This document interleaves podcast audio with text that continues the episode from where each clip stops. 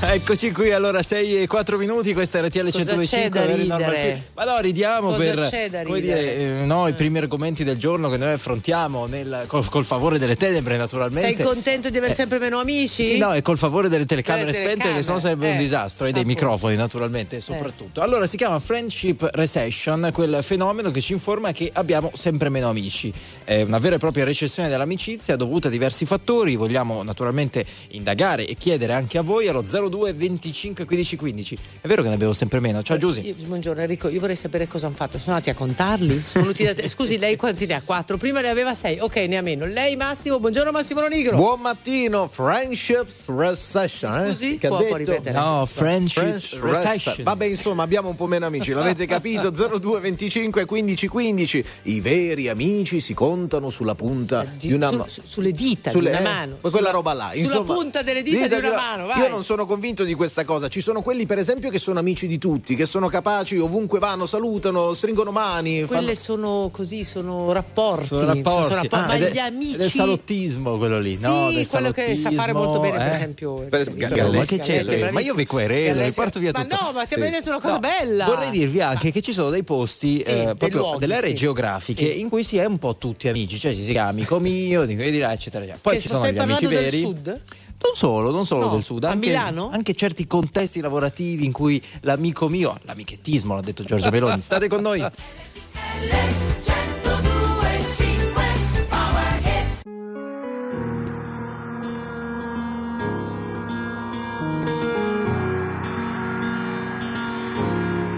Parlami d'amore, cambia la visione. Vuoi tornare un po' indietro nel tempo? Seguo le tue ombre, non ascolto, sento. Siamo neve e sole nelle lacrime che scendono. Quello che non ho è amarti un po', è un bacio nel silenzio. Quello che non so è mandarti via, sei qui nel mio silenzio.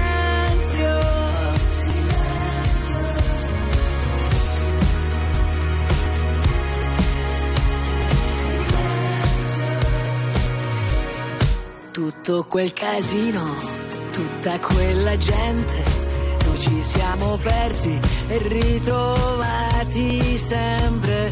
Parlami d'amore senza più parole, oppure questa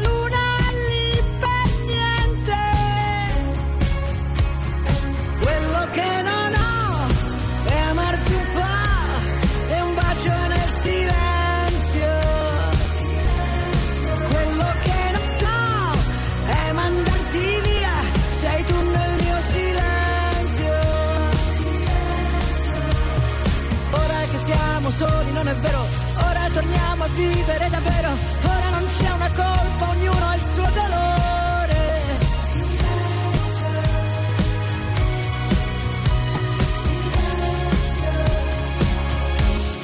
Quello che non ho, ora lo so, sei tu nel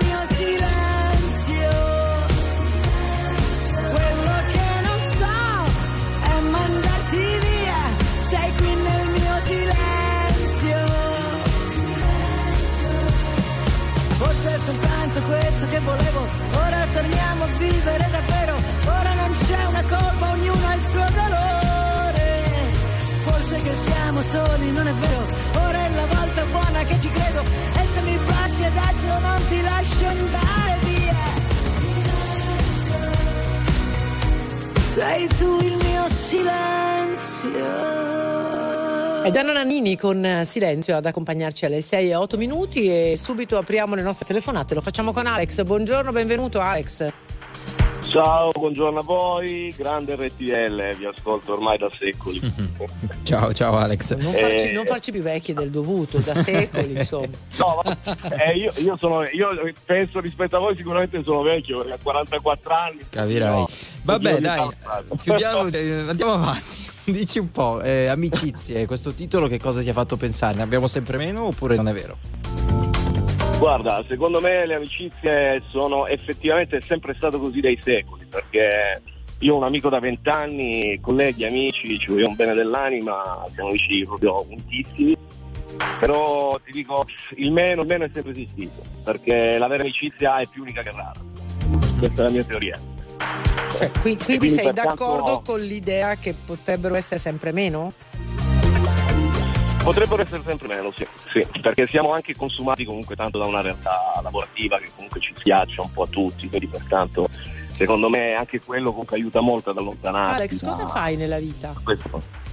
Io sono una guardia giurata da oltre vent'anni. E ti dico già quello ti porta via anche, anche il tipo di lavoro che, che- che faccio io ti porta, ti porta via moltissimo tempo. Ma lavori sempre di notte Eh, di là. o- oppure no? No, no, notte Ah, no, no. no, no. Notte fortunatamente ormai sono diversi anni che non faccio più la Ah, notte, quindi no, cominci proprio adesso, ti stai chiamando e sei sveglio che cominci adesso. Ok. Assolutamente, perché vi ascolto come tutte le mattine, sto venendo, sto venendo al lavoro, era interessantissima questa cosa, ho detto ma vediamo se riesco a prendere la linea. No, sai perché Sì. ti ho chiesto lavori di notte? Perché la Guardia Giurata è quel popolo notturno eh, che è fra i pochi che noi incontriamo la mattina mentre veniamo in radio. Incrociamo. Allora, dice questo studio, vero, è ehm, vero, è vero. eh, te voglio- ti voglio proporre anche questo aspetto. Eh, dice lo studio: hai bisogno di una maglia, oggi la compri online. Hai fame, oggi ordini online. Devi frequentare un corso di inglese, lo frequenti online. E tutto questo ha determinato una riduzione degli spazi sociali, ma anche della possibilità e dell'entusiasmo di vedersi dal vivo. Ti risulta? Cioè, sei più portato questo tuo amico a sentirlo, capire come sta, ma meno a vederlo? Fare cose insieme fisiche? Guarda, io lui tutti i giorni, fra, dopo la vostra telefonata, gli sto dando il buongiorno con, con un WhatsApp, quindi pertanto la continuità c'è, l'amicizia c'è.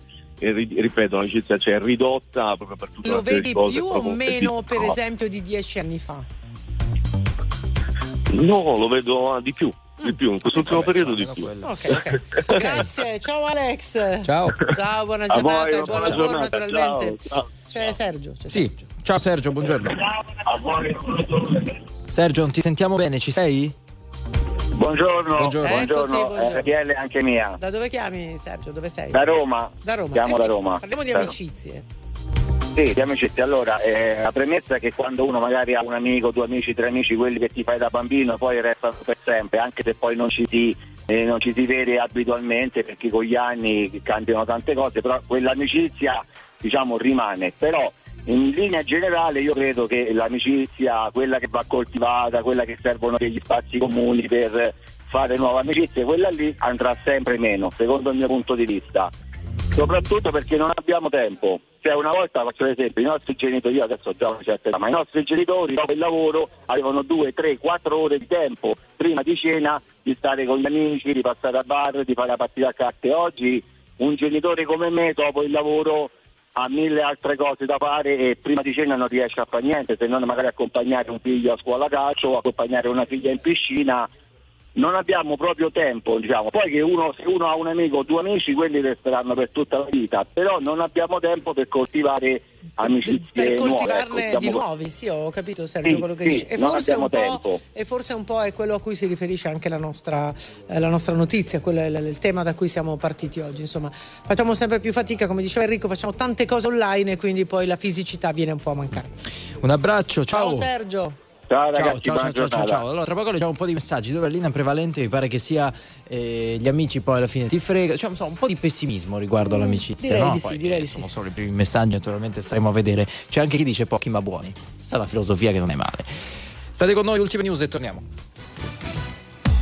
Scontro Meloni Schlein ieri al question time alla Camera, la segretaria del PD ha chiesto un piano straordinario di assunzioni nella sanità. Chiedete a noi di risolvere i problemi che non avete risolto in dieci anni al governo, ha replicato la Presidente del Consiglio. Botta e risposta anche con il leader dei 5 Stelle Conte sul nuovo patto di stabilità europeo e sul super bonus. Spazio anche alla missione militare in Mar Rosso. Nel Consiglio dei Ministri in agenda oggi alle 10.30. Secondo fonti parlamentari il governo si appresta a rendere più flessibile la legge che norma le missioni militari all'estero. Sul tavolo un nuovo decreto di attuazione della legge delega sulla riforma fiscale, il decreto per l'Election Day e il disegno di legge sulla beneficenza.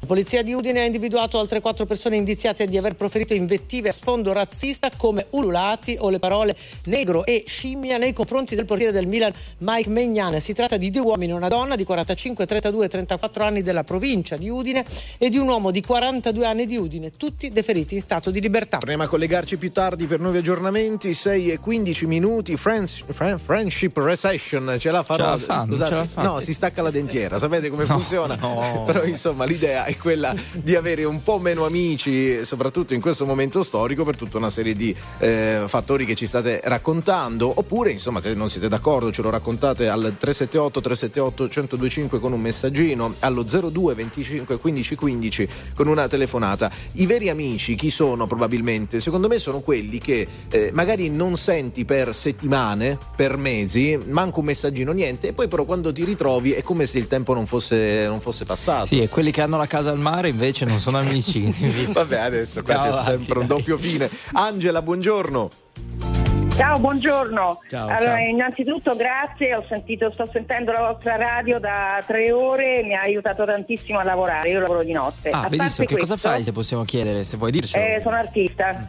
Sei artista. Senti, scusami, volevo partire da- dal fondo, ma eh, un amico con la casa al mare non è meglio di uno che non c'ha? Cioè, non che uno debba andare a cercarlo con questo film. Un amico, un amico con la casa al mare è come avere la mamma col visone, cioè tutta la vita. Ma infatti, appunto, quindi tu te lo scegli un po' Cioè con lo questo. recuperi anche dopo dieci anni. Appunto, Non- dico, che ti fai? Eh, possiamo anche Mm. fingere di essere amici? No, vabbè, dai. Esatto, po'. esatto, Come anche se è odioso, ma, ma si improvvisa una simpatia immediata, non c'è Brava, brava. discorso. Senti, cosa pensi tu? No, io, ecco, io ho notato una cosa, che eh, ultimamente con i cellulari, innanzitutto, prima di tutto vedi chi ti chiama e quindi c'hai la tensione a scartare la chiamata perché sei stanco, non ti va e soprattutto io ho notato anche su me stessa che colui che sai che chiacchiera 20 minuti non gli rispondi, gli mandi un WhatsApp e rimandi la conversazione. Ma soprattutto un'altra cosa tremenda, che eh, oggi non puoi più telefonare a qualcuno, cioè tu devi mandare anche a un amico il WhatsApp a che ora posso chiamarti, ti dispiace se ti chiamo.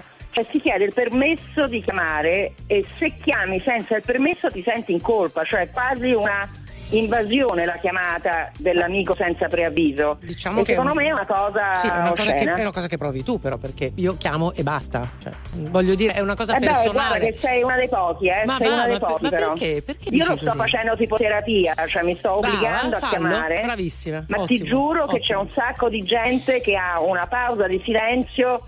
Ah, scusa, ti faccio sapere quando mi puoi chiamare. Ah. Cioè, la S- senti, telefonata però- oggi secondo me è vissuta come un'invasione. Eh, però mi facci e riflettere non anche su questo. la- l'abitudine de- di stare un'ora No, a no, ma è chiacchierare chiaro, è chiaro. un'ora a chiacchierare, magari Eh, insomma, uno non ha no, tempo anche o, no. o non è sabato e domenica, c'è altro da fare. Ma ehm, un amico vero magari sì, eh, anche questo no? è, un, è un metro per, per individuarlo. Cioè, ehm, Anche questo è un metro. cioè se il Sì, cellulare, se il nostro metro. cellulare oggi suona 30 volte al giorno e uno vede eh, se è un amico vero magari risponde, se è un'altra persona di cui mh, insomma mh, che non è nella sua cerchia più stretta delle persone, delle relazioni, magari non risponde. Eh, però ti quello ci perché sta. che ne sai, la- magari la tua cerca si allarga se dai spazio allo sconosciuto, cioè ti assicuro che se tu non sei amico per la pelle, è ovvio che l'amico d'infanzia ti risponde, ma rispetto ad altre persone con cui magari hai una simpatia, non si può più telefonare di punto in bianco, cioè Mm. vista come un'invasione, come il fatto Eh, che un- io ripeto, amiche- è un tuo punto di vista. A te capita di ricevere una telefonata e sentirti invasa?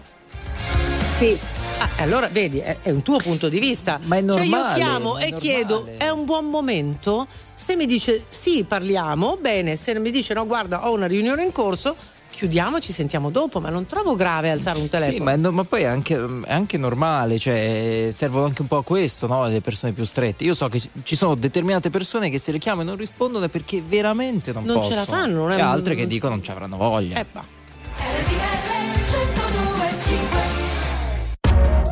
RTL 1025, la più ascoltata in radio. La vedi in televisione, canale 36 e ti segue ovunque, in streaming con RTL 1025 Play.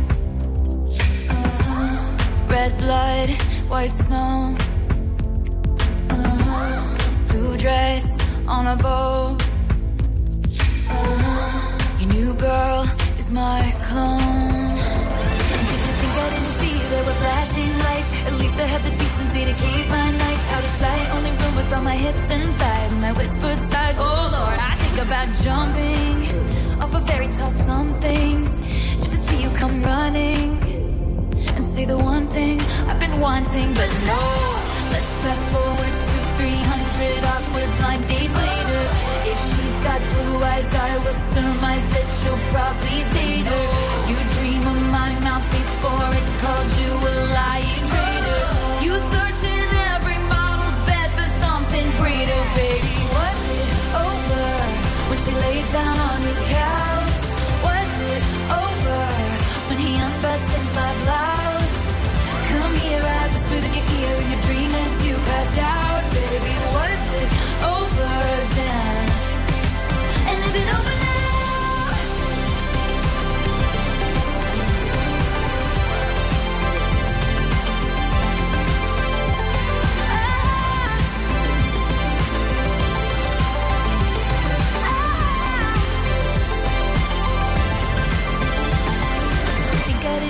were flashing lights. At least I had the decency to keep my nights out of sight. Only rumors about my hips and thighs, and I whispered sighs. Oh Lord, I think about jumping off a fairy tale somethings just to see you come running, running, and say the one thing I've been wanting, but no.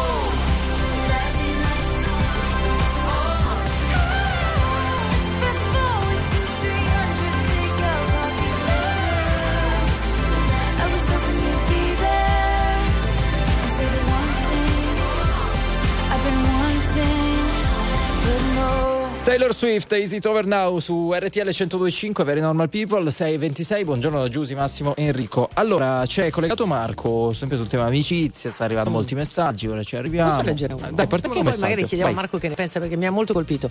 Eh, c'è un amico, ho un amico collega, ehm, che, cioè un amico adesso anche collega di lavoro, che è una persona fantastica, solo che quando è a casa è succube della moglie e non risponde alle mie telefonate. Cioè lo fa solo quando lei non c'è. Mhm. E questo sta minando ovviamente la nostra decennale amicizia. È possibile questa cosa? Ah, Cioè, interessante È interessante. questa Marco, buongiorno.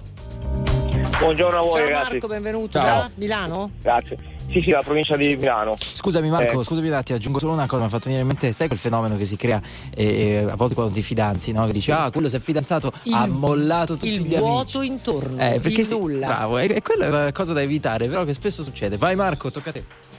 Ehm, no, io la penso come la maggior parte degli, degli ascoltatori che hanno chiamato poco fa, però aggiungerei anche un'altra cosa che per esperienza personale e mi confronto anche con altri miei amici, le amicizie più profonde, più sincere, quelle più durature, più vere sono quelle che hai fatto nel passato e ti hanno accompagnato per gran parte della tua vita. Quelle che conosci in questo momento qua sono amicizie veloci, ehm, sono cose che magari eh, ti succedono in, gio- in giornata, non posso dire che sono amicizie profonde come un tempo, anche perché la tecnologia ci sta un po' ehm, allontanando perché i soliti messaggini veloci non c'è più una profondità nel rapporto. E non parliamo dei vocali, naturalmente. Eh, Quelli più lunghi di due minuti. Ca- caro Marco, caro Marco, se adesso dovessi da- darci un numero di quelli che tu oggi consideri i tuoi veri amici, che numero sarebbe? Sono quelli di, di vecchia data che sono Ma io cresciuti in voglio un numero. adolescenza. Uno, due, Dieci, cinque, una- tre, sette. o una decina. Ah, però 10 non sono pochi. Però ti volevo sottoporre Sì. questa questione, no? Cioè avere pochi amici veri ai quali confideresti eh, Sì. segreti, insomma, delle tue questioni personali, non è un valore, cioè averne pochi, ma riconoscere che siano appunto amici veri. Certo, è un valore aggiunto sicuramente, questo è un valore mo- molto alto. Grazie, un abbraccio. Un abbraccio a voi. buona Grazie, giornata. ragazzi. Ciao, a Ciao. Buona giornata a voi. Ciao, Ciao, ciao. Allora, Fabio da Padova dice: i motivi sono tanti, ma i veri amici diminuiscono sempre di più.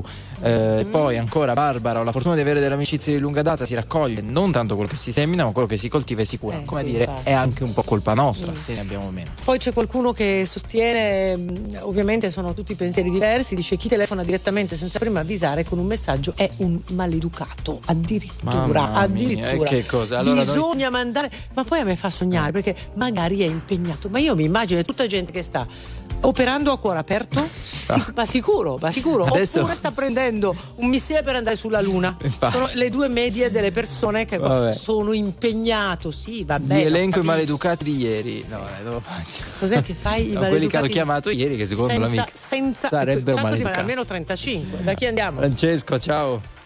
Buongiorno. Ciao, RTL anche Sei mia. un po' maleducato, hai chiamato direttamente, noi non siamo d'accordo. Ci dovevi Eh, mandare un vabbè, messaggio prima. La prossima volta ti mando Vabbè, dai, allora ciao, ciao per adesso. Ciao. No, scherzo, stai, stai. Dici. Eh, niente, Pronto? l'amicizia è un Sì. è un'arma a doppio taglio perché tu ti profondi per gli altri in, eh, in tante azioni e gli altri sono lì a cercare di fregarti nel, nel vero senso della parola. Allora, già, già pa- la parola amicizia e arma, io già mi sono sentita un po' così cadere dallo sgabello. Cioè, l'amicizia è un'arma? È un'arma sì, per alcuni sì, Wow. perché, perché tendono a, a circuirti diciamo, la, tua, la tua bontà. Ma quelli non sono Eh. amici. Ma Francesco, Eh, non che sono- sono? Quelli eh. sono amici. Eh vabbè, ma tu come fai a saperlo se sono amici? Scusa un attimo, si- però, scusa un attimo, voglio capire questo. L'alternativa, cioè, eh, come dire, la cura a, questo, a tutto ciò che tu denunci è non avere amici? Eh, io ho avuto esperienze di persone che mi sono state vicino fin quando hanno potuto Mm. carpire diciamo la mia bontà, la mia disponibilità. Io ho preso le mazzate, ho preso le botte, ma non le botte, ho preso le mazzate del crick in testa per le persone. E poi alla fine che cosa ho avuto? Niente, cioè non ho, non ho Quindi potuto scusa, continuare. facciamo una sintesi, Eh. Francesco. In questo momento, ora, stamattina, ce l'hai un amico? Ce l'ho, però non sono presenti perché sono tutti sparsi per il mondo in quanto E fanno quindi dei non lavori. possono fregarti, giusto? Eh. O no, quelli Eh. lì che ti ho menzionato adesso non sono di quelli che hanno cercato di fregarmi, Ah. però Scusa, però, di per quelli curio- che mi hanno se, fregato eh, se ce però se, sono tanti. eh, se ce lo vuoi dire, no, ti hanno fregato in cosa? Cioè, che cos'è che ti ha ferito? Comportamento Eh, mi hanno fregato nel mio, nel mio essere, cioè mi hanno, hanno fatto credere di essere amici, magari per poter venire a mangiare da me, perché io sono- faccio il cuoco di, di professione. Ah, Allora magari sono venuti a casa a fare gli amiconi, poi Eh. quando è finito tutto, e chi li ha visti più? È Boh, come l'amico so- con la casa al mare. Sì, ho capito, concetto. ma, no? ma se io fossi bravo a cucinare e tu, Io e tutti vorrei volessi- tutte eh, le persone eh, casa. eh, non è un attestato di, di stima, Di stima, dire. se tutti vogliono venire a mangiare da me. Ma non è un po' Eh. come vediamo le cose, Francesco? Tu le vedi molto negative e magari qualcun altro no. Eh vabbè, sarà pure come dite voi, però io intanto sono Sei un po' ferito, permaloso, molto, dai, secondo me sei un po' molto. permaloso. Ma lui ha preso le Comunque, mazzate, Va bene, dai. Grazie, ciao, un abbraccio. Ciao Francesco. Ciao, arrivederci. Ciao, Ciao, ciao, ciao, ciao, ciao, ciao. Vi aspettiamo in diretta e vi leggiamo 378 378 1025. Il conflitto in Medio Oriente, secondo i media palestinesi, quattro bimbi sono morti ieri sera in un raid israeliano sul campo profughi di Nuseirat, nel centro della striscia di Gaza. Nove le vittime, 75 i feriti in un attacco contro un rifugio per sfollati a Khan Yunis. Per Tel Aviv a causare la strage un razzo di Hamas. Israele ha la responsabilità di proteggere i siti umani, ha ammonito la Casa Bianca. Torniamo in Italia, scontro Meloni-Schlein. Ieri al question time alla Camera la segretaria del PD ha chiesto un piano straordinario di assunzioni nella sanità. Chiedete a noi di risolvere i problemi che non avete risolto in dieci anni. Al governo ha replicato la Presidente del Consiglio. Botta e risposta anche con il leader dei 5 Stelle Conte sul nuovo patto di stabilità europeo e sul super bonus. Lo sport, la Juventus si conferma il primo club di eh, del calcio italiano per fatturato, rimanendo all'undicesimo posto mondiale, ma con un aumento dei propri ricavi dell'8% a 432 milioni. Lo attesta la ventisettesima edizione della Football Money League sulla scorsa stagione. Attuale, pop, alternativa, streamata, condivisa. È la musica di RTL 1025.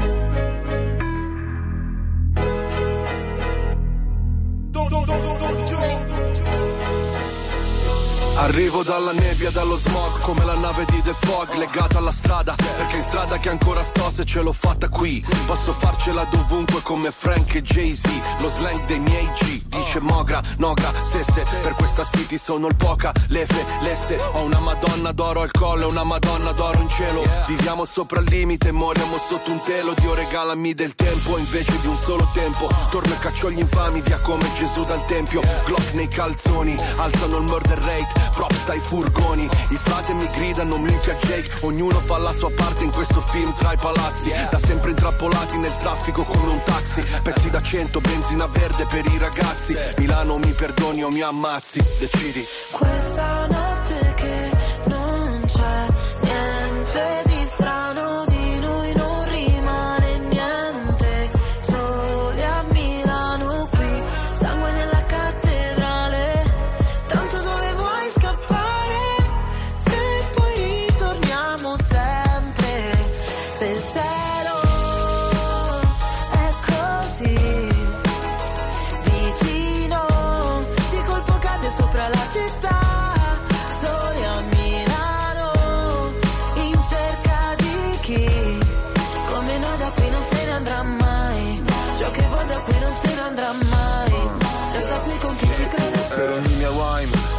pena mai Infame non sarò mai, codice samurai. Non riesco a far rimanere chi davvero mi vuole bene. Le vie della città dentro me sono le mie vene. Ogni parola è un colpo di pistola. Come subsonica tu fai brutta figura La mia figura è retorica. Fai il test su queste strade e poi ti bocciano all'esame. I corpi dei poeti sono a terra esanimi. Generazione apatica, se la musica è plastica. Milano che ti sputa dopo che ti mastica Girano le ruote di sto macchinone, resto in danger zone. Sul GPS non c'è la via del Signore. I miei versi troppo veri voglio dedicarli. A chi ha solo sogni infranti e non sa interpretarli. A chi sta cercando i santi e non sa interpellarli. Io lo so ma io non so se tu sai di che parli. Questa notte che non c'è niente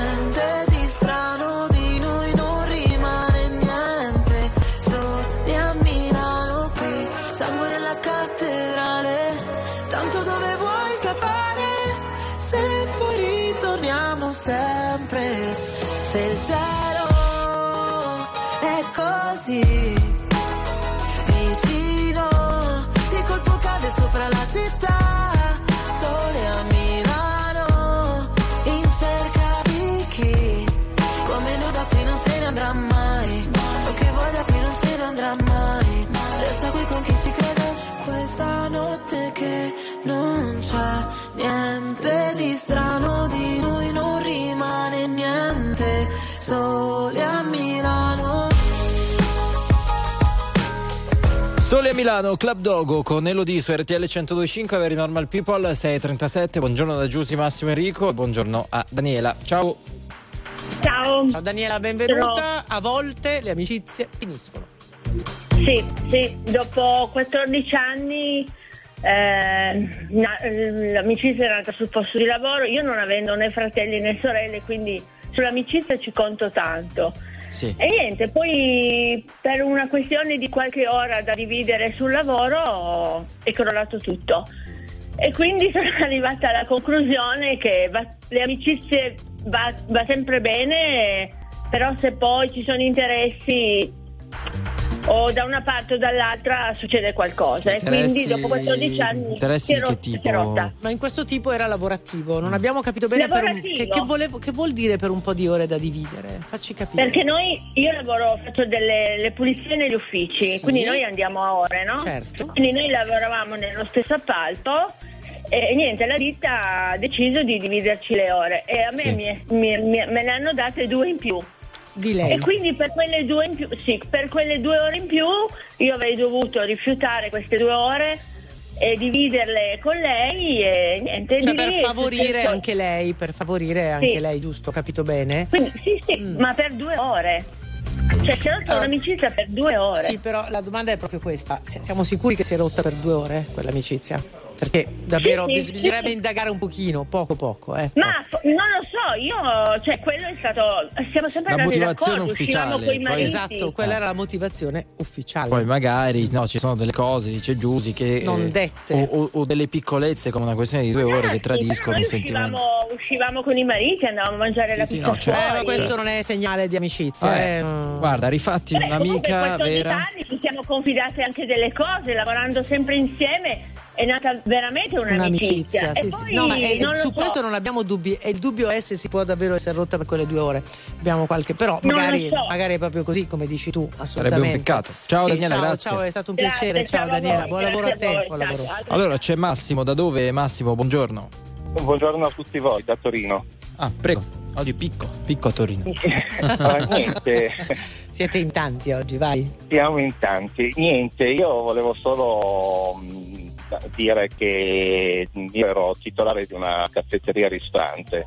Poi è arrivato il Covid, sono arrivate le bollette e ho purtroppo ho avuto dei grossi problemi economici. Accade. sì. E a un certo punto mi sono ritrovato con intorno delle persone che non pensavo che potessero, veramente uso la parola amici, e mi hanno dato una mano. Mm, che bello, una questa è mano. finalmente una storia a Sì. rovescio. Eh, Mi hanno dato una mano contenti. e vi- questo è una cosa che mi è rimasto nel cuore, una signora che proprio non, non pensavo, cioè era una cliente, niente Sì, di più. sì.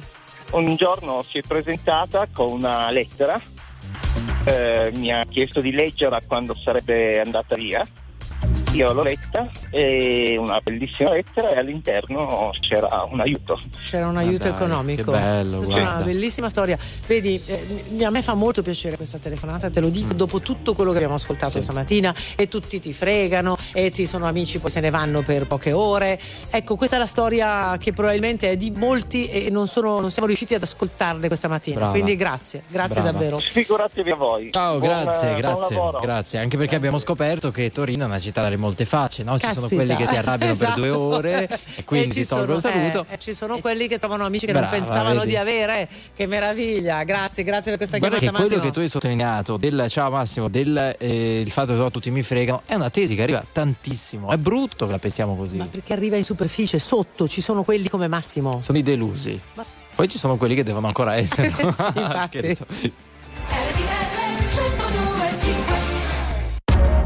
RTL 1025, la più ascoltata in radio. La vedi in televisione, canale 36 e ti segue ovunque, in streaming con RTL 1025 Play.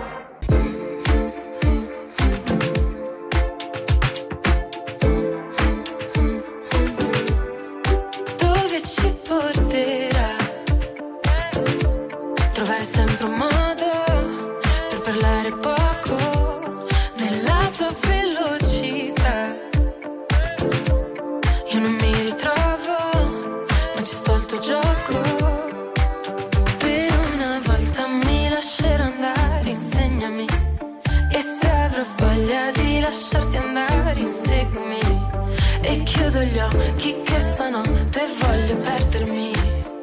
Vuoi convincermi? Voglio crederti.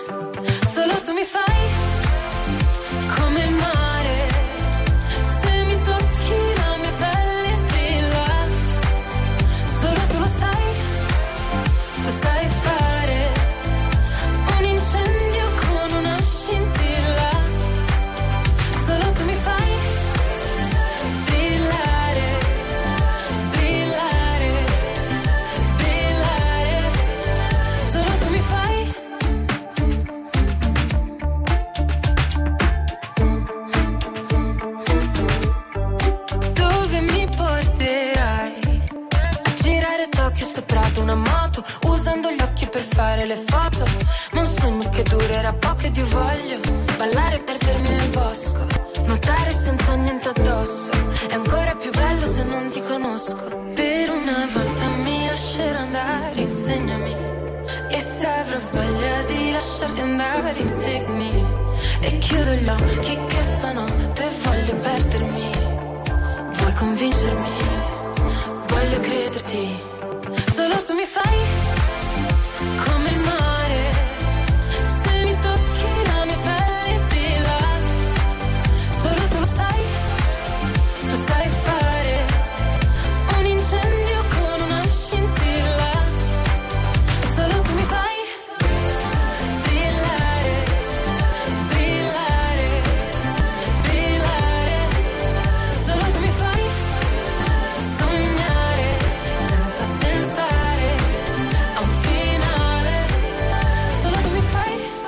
Gaia con Tokyo alle 6.46 minuti, abbiamo le nostre notizie. Scontro Meloni Schlein ieri al question time al Camera, la segretaria del PD ha chiesto un piano straordinario di assunzioni nella sanità. Chiedete a noi di risolvere i problemi che non avete risolto in dieci anni al governo. La risposta della Presidente del Consiglio. Un giovane di 26 anni è stato arrestato in seguito a un'indagine lampo della Procura di Milano perché avrebbe costretto la fidanzata minorenne a prostituirsi con 40 e 50 uomini in circa tre mesi in quanto avrebbe avuto bisogno di soldi per saldare i debiti con un fornitore di droga. Poi avrebbe minacciato di diffondere le sue foto qualora non avesse continuato a prostituirsi. Folla record ieri a Cagliari per i funerali solenni di Gigi Riva. Sono arrivati inoltre 30.000 per dire addio all'uomo che ha portato lo scudetto in Sardegna. La celebrazione è stata conclusa dal figlio maggiore di Riva, Nicola, che ha ringraziato tutti per questo amore. Presenti i vertici dello sport italiano e diversi ex giocatori della nazionale. 6.48 minuti, stiamo parlando di amicizia su RTL 1025, il non stop news la prima ora con voi al telefono e tramite i vostri messaggini anche al 378 378 1025 eh, se è vero come dicono alcuni studi che abbiamo sempre meno amici, che insomma facciamo sempre meno affidamento sulle persone a noi care eh, per tutta una serie di motivazioni, c'è chi dà eh, la colpa alla tecnologia, c'è chi invece dice no, è un fenomeno sociale a cui stiamo andando incontro e dobbiamo accettarlo così com'è. Sentiamo Alba che ne pensa, buongiorno. Buongiorno. Ciao, ciao Alba. RTL anche mia? Beh, molto bene, ci fa piacere. Allora. Da dove chiami? Guarda, chiamo da, dalla 1 all'altezza di San Zenone. Ma okay. nel- nel- ma- sono uscita dalla tangenziale di Milano. Ma hai una casa, sì, cioè nel senso hai un posto dove vivi. Certo, ho una casa, ma faccio la camionista e adesso sono in giro. Ma dai, la Ok, ok, camionista. È molto rare, sempre molto rare. Ma davvero? Mm. Cioè, sei circondata da uomini, eh, sì. scusami, diventa questa la notizia. No, volevo solo. mh, ho sentito tutte- tutti i signori e le signore che hanno parlato. Vorrei dire comunque il mio pensiero. Sì. Penso che comunque l'amicizia è da distinguere molto bene dalle conoscenze. Primo. Quindi l'amicizia è una cosa molto intima, profonda ed è completamente diversa dalle conoscenze. Ehm, molto intima, profonda nei silenzi, nelle discussioni, anche nelle litigate, in quello che è e comporta la vita di, nell'amicizia, quella seria e profonda.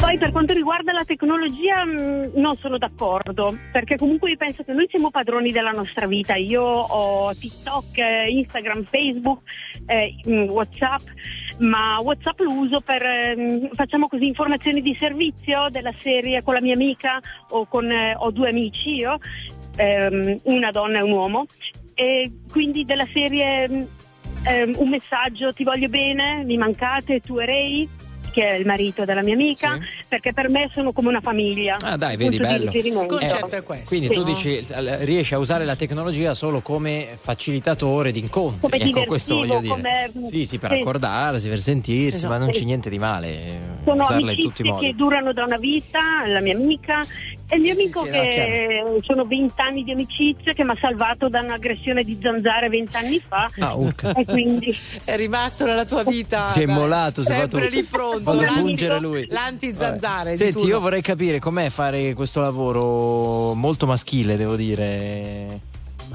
allora lo chiedi a una persona che ha passione per questo lavoro tantissimo, quindi bellissimo, molto molto bello. Molto molto, Molto bello, posso dire solo questo. Molto impegnativo? Sì, impegnativo perché vabbè adesso in- ho- stanotte ho fatto un locale, di solito faccio l'estero se serve. Impegnativo. Eh, come, ma- come si fa a conciliare con la famiglia? Vabbè, adesso i miei figli sono grandi, quindi Ah. Ma uno lo facevi anche prima oppure l'hai iniziato Sì, a fare dopo? eh, come ho fatto tanti anni in nazionale, quindi mi Ah, gestivo ok. con i viaggi, si tornava a casa, Certo, si corre. Dopo quando sono cresciuti mi hanno detto mamma adesso siamo grandi, Vai il tuo sogno era vuoi." far l'estero, vai, vai dove vuoi e basta. Scusa, ma hai eh, per curiosità, hai anche delle colleghe? Cioè, hai trovato altre Eh, sì, cambioni? ci sono. Ci sono? Ah, ok, Ci no, sono non mi è mai capitato di brave. conoscerle. Se infatti dovessimo fa fare un numero sono tipo 2 su Tre, 100, 3%. 3 su 100. No, ce ne sono, ce Di ne più? sono. Addirittura? Mm, Ma adesso il numero non te lo so dire Mm. perché comunque siamo sempre sparse per strada. Eh sì. Ho una, con- una conoscente che è anche una buona amica Mm. che lavoravamo insieme, adesso lavoriamo in ditte separate ed è molto brava. Ed è molto brava, però vedi ce ne hai detta una, se ti chiediamo quanti uomini, Eh, tipo 30, 50, 80, 100. Eh sì, eh sì. Uomini come amicizie una cerchia ristretta. No, come colleghi, come colleghi. Come colleghi. Ah no, come colleghi una marea. guarda. una marea. Appunto. Grazie Ciao, mille, ciao. ciao possiamo, Alba. possiamo aprire un discorso. Sì, sì, sì, appena, a Capodanno appena cadiamo in questo tema ti, ti ricontattiamo assolutamente. Ciao, grazie. Ciao, a presto. Allora, sono simpatiche quelle amicizie, ci scrive un amico che poi non ti salutano in presenza di fidanzate o fidanzati. Lì posso dire queste cose tradiscono qualcosa, no? Tradiscono. Cioè, a me fa un po' ridere, però questa cosa non l'ho, non l'ho proprio No, capita. probabilmente Cosa vuol dire? sono. Cioè, lui dice ah, amici, amici, poi se tu sei col tuo fidanzato, E ci l'altro non so neanche se è un strada? fidanzato, poi approfondiamo questo tema, e tu non mi saluti. E dico, perché? perché? Eh, perché secondo me tradisce qualcosa quel rapporto lì. Tradisce o sei tu che tradisci? È un Vabbè. rapporto di amicizia Eh, che vorrebbe essere da. Vai, Sentiamo vocale. vai. Buongiorno a tutti, a proposito di amicizie che finiscono io volevo dire questo, anche a me è capitato nella vita tante volte di vedere amicizie che si concludevano e a volte senza neanche sapere il perché. E io penso che ognuno di noi ha difetti e pregi e a volte questi difetti non vengono accettati dall'altra parte, dalla- dall'amico, dall'amica e si perdono a volte delle amicizie così senza saperne il motivo. Perciò diciamocelo sto motivo, così c'è l'amicizia più preziosa magari di una mancanza. Grazie e buona giornata a tutti. La musica di RTL 1025 cavalca nel tempo. La più bella musica di sempre. Interagisce con te. La più bella di sempre. E adesso ti sblocca un ricordo.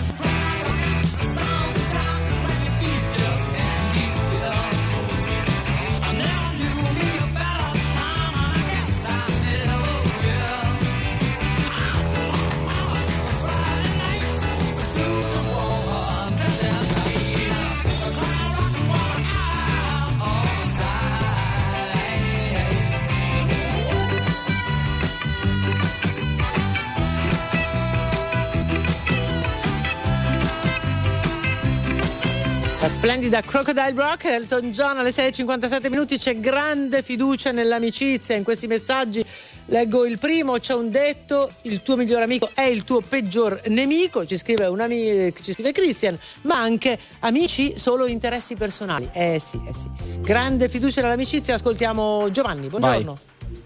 Ma buongiorno a tutti, grazie di Giovanni. avermi chiamato. Ciao. Ciao. Dove sei? Da dove ci chiami? Io sono da Portogruaro in provincia di Venezia. Sì, prego. In poche parole eh, c'era un, amico- un antico detto, ok, che diceva impresta dei soldi a un amico hai perso un amico. E io c'erano persone che mi sono sentito per anni che uscivo per anni, ho imprestato dei soldi e sono puff, sparite. Ma perché Dopo non te li volevano sono. rendere? Non li hai mai riavuti? Ma sono onesto, io quando vado, io in- tra virgolette, eh, avendo avuto una vita difficile, io e tuttora difficile, eh, aiuto e non vado neanche a chiedere indietro, sono onesto, io aiuto e mi dimentico di averlo fatto. Dall'altra parte magari si mettono il pensiero di dover tornare una roba e l'altra e spariscono. Però il mio carattere è di aiutare, dimenticare e ricordarti chi ti ha aiutato. Quindi è successo più volte questo. È successo quelle Cioè, stai facendo non un due- discorso di delusione in quel caso No, lì, no, ma. no, no, ma non è una che- delusione, è successo due volte di questo fattore qua. E dopo ci sono amici che posso dire il nome, Dennis, che ci sentiamo una Ah, lo volta. conosco anch'io, fra l'altro. Abbiamo un amico in comune. Eh. Meno male, fra l'altro. Una volta ogni morto del Papa, Morto senza del motivo, non esiste un messaggio per avvisare che chiamiamo, No. dal niente chiamiamo. E siete e- come marito e moglie. Ecco, Eh, e dopo esagerare. vorrei fare un piccolo, un piccolo un puntino. Sì, Io prego. che ho passato una situazione difficile, tra virgolette, ci sono state persone dei social, ok, che si sono eh, dal nulla, eh, non avendole mai viste di persona, e sono eh, apparse molto più amiche perché nel momento del bisogno, dal nulla, ok, non ci hanno pensato due volte e in qualsiasi modo mi hanno aiutato. Perché poi Mm. Sì, ho quello che dicevamo prima. Quello che dicevamo Eh, prima. infatti. Va bene, allora grazie. Grazie, Giovanni. mille. Ciao, buona giornata. Ok, saluti. Ciao, a presto. Ciao, ciao, ciao. Eh, com'era il nostro amico in comune? Danny, Dennis, Danny, il nostro Danny. amico in comune. L'amico, Lui ha una marcia in Sì, più. sì, Sentiamo un vocale, vai. Ma io vorrei capire quelli che mi fregano e non mi fido di quelli là. Loro che cosa fanno loro? Cioè si aspettano sempre qualcosa dagli altri, ma loro cosa fanno per l'amicizia? Non fanno niente a quanto pare, secondo me. Non fanno nulla. Perché gli amici si fa entrambi gli amici. Fa uno e fa l'altro. Ma se uno si aspetta sempre che l'altro fa, è così e prendersi un po' gioco, così non è proprio amicizia. Cioè, bisogna dare 50 e 50, dice. Non ci No, può non essere necessariamente, però, non è che ti aspetti sempre che gli altri facciano per te e tu non fai nulla. Non ce l'aveva ancora scritto nessuno, cioè Luigi. Eh. Amici, amici, amici. E, E poi, vabbè, e non poi- ce l'avevano già scritto, e ma poi- io non lo volevo dire. non lo Ladri di volevo dire. biciclette, state con noi, ultime news e torniamo.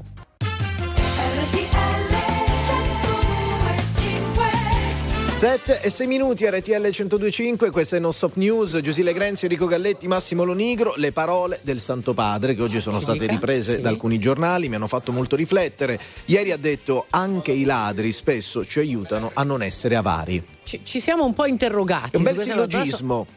Un bel sillogismo perché se tu, se tu non hai i soldi non puoi essere avaro. Certo, Cioè, perché te li hanno tolti i li hanno soldi, i tolti. ladri. I i ladri, ladri. esatto. No, ma anche ci aiuta a essere più aperti verso l'altro. Sono, sono un po' confuso, ma Verso guardo il il portafoglio. Vabbè. Dov'è? Dov'è?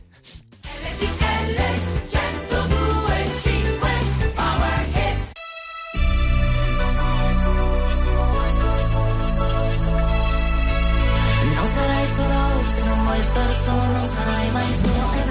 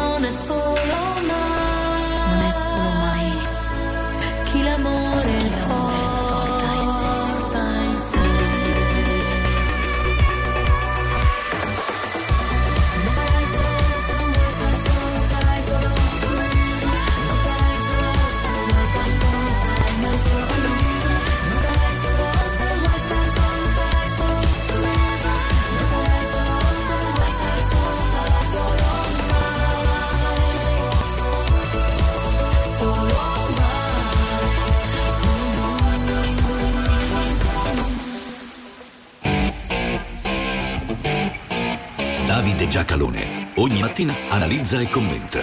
Non per compiacere, ma per capire. Non per stare da una parte o dall'altra, ma per saper stare al mondo. 10 minuti, giovedì 25 gennaio. Enrico Galletti, Massimo Ligro, Giuseppe Grenzi pronti per la rassegna stampa come ogni mattina proposta da Davide Giacalone. Buongiorno, bentornato. Buongiorno, pronti qua. Buongiorno Davide, allora partiamo con i temi politici, non so se siano state scintille quelle di ieri alla Camera tra Meloni e Schlein, ma il Corriere della Sera le chiama così, è scontro anche con il leader dei 5 Stelle, se ne parla, se ne parla ovunque in realtà, l'apertura del messaggero di oggi, sanità, auto, conti pubblici, il duello in aula di Meloni, il Premier attacca Schlein e Conte, i problemi dice li avete lasciati voi. Davide. Allora, come, come, al solito, a noi piace di più la sostanza che non, che non, la scena, che fa parte, per carità, se uno va a, a, alla Camera dei Comuni in, eh, a Londra a assistere a un question time, che si chiama così perché è nato lì, eh, non è che voglio dire, non, non, non è un'anglofilia. E se uno guarda il question time è, animatissimo, è una, è, una, una, è una, scena da teatro con, con, i parlamentari che fanno buh, eh, quell'altro, yeah, quindi insomma fa, la scena fa parte, fa parte della realtà, però insomma è interessante fino a un certo punto. La sostanza. Allora, vediamo tre aspetti. Uno, la sanità. Eh, tu hai tagliato. No, non è vero. Ragazzi, i numeri sono numeri. Uno non è che dice a secondo di come la pensa cambia i numeri. Ci sono, si taglia la sanità o non ci sono? E la risposta è dipende come li misuri. Perché la spesa sanitaria in Italia pubblica perché poi c'è la privata, eh, 40 miliardi spendiamo come privati nella sanità, ma la spesa sanitaria pubblica è sempre cresciuta. Quindi, con una, l'eccezione del 2012, parentesi nel 2012. Quindi, quando Meloni dice non si è mai speso tanto quanto oggi, è, è vero, c'ha ragione. Il problema è che essendo sempre cresciuta, ogni anno non si è spesa mai tanto quanto quell'anno lì rispetto all'anno prima e così via, perché è sempre cresciuta. Cioè, perché Contemporaneamente, quindi non ci sono stati tagli, contemporaneamente però quella spesa è diminuita in percentuale sul prodotto interno lordo. Quindi è bellissimo anche litigare, però magari ci potremmo mettere d'accordo prima come la misuriamo. Tu, tu stai parlando in valore assoluto o in percentuale sul PIL? Perché se non si fanno neanche questa domanda vuol dire che si sono affezionati alla sceneggiata più che alla sostanza. Eh, naturalmente tutto questo ricordando che la spesa non deve solamente essere crescente e sempre più alta, dovrebbe essere anche migliore, cioè spesa bene. Secondo aspetto, eh, eh, le auto, c'è tutto questo scontro tra, con, con, il gruppo Stellantis, eh, eh, oggi è quindi Repubblica che appartiene non a Stellantis ma a Elkan, quindi famiglia Agnelli, diciamo così. Oggi è bellissimo perché sul giornale, che è certamente vicino alle posizioni del governo, c'è un fondo interessante di Sallusti che dice conflitto di interessi, se è di sinistra l'editore non conta, e però eh, poi accanto ricorda l'Economist promuove Meloni. Sì, l'Economist è sempre di Elkan. No, però io direi cioè, così, tanto per ricordare. Eh, la sostanza, anche qui. Dice Meloni ieri nel question time, vogliamo tornare a produrre un milione di veicoli l'anno con chi vuole investire davvero nella storica eccellenza italiana. Molto bene, questo significa che siamo pronti a ricevere investimenti di altro capitale straniero, perché io di capitale italiano che voglia investire nell'auto non ne conosco. In ogni caso, vogliamo raggiungere un milione di vetture. L'attuale produzione di Stellantis in Italia è 752.000 tra macchine e veicoli commerciali in Italia, quindi non è così lontano. Però Forse la cosa interessante dovrebbe essere sottolineare che sì, c'è la fabbrica, c'è la realizzazione, che peraltro sono tutte cose che hanno disfunzionalità esterne o anche di tipo ambientale, e poi c'è la ricerca, c'è lo sviluppo, c'è la, l'innovazione. Questo non sta, perché forse è la cosa, diciamo, la parte più ricca della torta, la parte è la ciliegina sopra, ecco, insomma, potrebbe essere interessante parlare anche di quello. Poi c'è questa cosa ricorrente gli ultimi dieci, dieci anni dei vostri governi, detto alla sinistra, gli ultimi dieci anni hanno eh, partecipato al governo ricorrentemente la Lega e Forza Italia. Ah, io capisco, capisco, tutto. In ogni caso, nel campo della sanità, negli ultimi dieci anni non si è fatto un accidente, che certamente non è un merito, anzi è un demerito, però dire, tutto quello che ha sfasciato la sanità e ha distrutto il sistema sanitario nazionale è avvenuto prima, così, giusto perché in dieci anni sembra che essere l'origine del mondo. Il mondo è cominciato un po' prima. Tra poco parliamo di Ucraina su due fronti, quello ovviamente della, della guerra in campo, ma soprattutto quello degli aiuti eh, da parte del nostro paese. Prima la viabilità. Buon viaggio anche da parte nostra. 7 e 16 minuti, rassegna stampa con Davide Giacalone. Ripartiamo dall'apertura del Corriere della Sera. Ucraina, accuse dopo la strage. Mosca, colpito un nostro aereo con 65 prigionieri di Kiev. C'erano missili, invece dicono gli ucraini, che ammettono però di averlo abbattuto. E poi aiuti a Zelensky. In Senato rispunta l'asse Lega Movimento 5 Stelle. Poi il Carroccio corregge l'ordine del giorno. Cosa diceva quest'ordine del giorno presentato dalla Lega? Non chiedeva al governo di cessare la fornitura di armi a Kiev, bensì di farsi carico di una tempestiva iniziativa diplomatica. Insomma, scrive Verderami sul Corriere, l'eterna trazione tra Salvini e Conte. Ma perché non c'è, cioè, mh, da, da- da- da- da- più di un anno, da, per precisione da 700 giorni, il problema è l'iniziativa diplomatica? Cioè che qualcuno... e Cioè, avevamo perso il numero di telefono del Cremlino, ma voi ve lo ricordate l'inizio di questa guerra? Voi ve lo ricordate Macron, che peraltro all'epoca, oltre ad essere presidente francese, era anche presidente di turno dell'Unione Europea, che due volte è andato a Mosca a chiedere di smettere, è stato anche umiliato, messo in fondo al tavolone lungo. Ma ve lo ricordate questa roba qua? Oppure cioè, tutti hanno perso la... La sostanza è un'altra. La sostanza è un'altra e, e- e ha un rilievo più generale, diciamo così, nella nostra politica interna. La realtà è che la Lega è vicina alle posizioni di Putin e se fosse stato per la Lega non avremmo mai mandato un centesimo né una cartuccia di aiuti all'Ucraina. Il Partito Democratico sarebbe per mandare aiuti massicci all'Ucraina perché si difenda da Putin. Ma essendo la Lega al governo e il Partito Democratico all'opposizione hanno modificato le loro posizioni in ragione della collocazione in cui si trovano. A me questo pare un modo di procedere non encomiabile, diciamo, non, eh, eh, non, non è una cosa di cui mi complimenterei. Questo non è realismo politico, questo è opportunismo politico. Quindi se ieri è riemerso diciamo, il comune sentire tra eh, la Lega e il Movimento 5 Stelle su questo punto è un comune sentire che effettivamente esiste. E l- la- la- quello che eh, mentre la Lega, diciamo così, eh, se ne sta al governo, il Partito Democratico pagherà questa incoerenza. Adesso ci occupiamo con Davide Giacalone delle proteste degli agricoltori e ne leggiamo da Repubblica e dalla stampa. Repubblica si concentra di più sulle proteste in Europa, la stampa su quelle italiane. Repubblica, pagina 14, Franca- Francia, Germania Belgio, la rivolta dei Gilet Verdi contro l'Europa ecologista, dalle emissioni al pollo low cost le ragioni dell'ira contadina. Dalla stampa, la rivolta dei trattori, questo è il titolo pagina 19, eh, agricoltori mobilitati con cortei da Vercelli a Cuneo, Biella Novara per protestare contro Unione Europea, farina di insetti e carne coltivata. Allora, il- l'agricoltura è da quando esiste la comunità economica europea, cioè eh, quando fu elaborata la PAC, la politica agricola comune, è il settore più sussidiato eh, eh, dell'economia in Europa.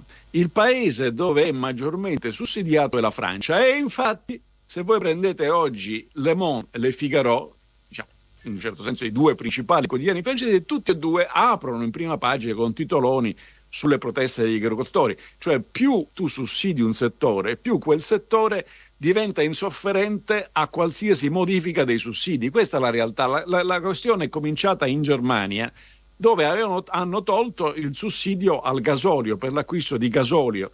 Eh, il tema degli sussidi è che eh, è sempre buono il momento per metterli e non è mai buono il momento per toglierli.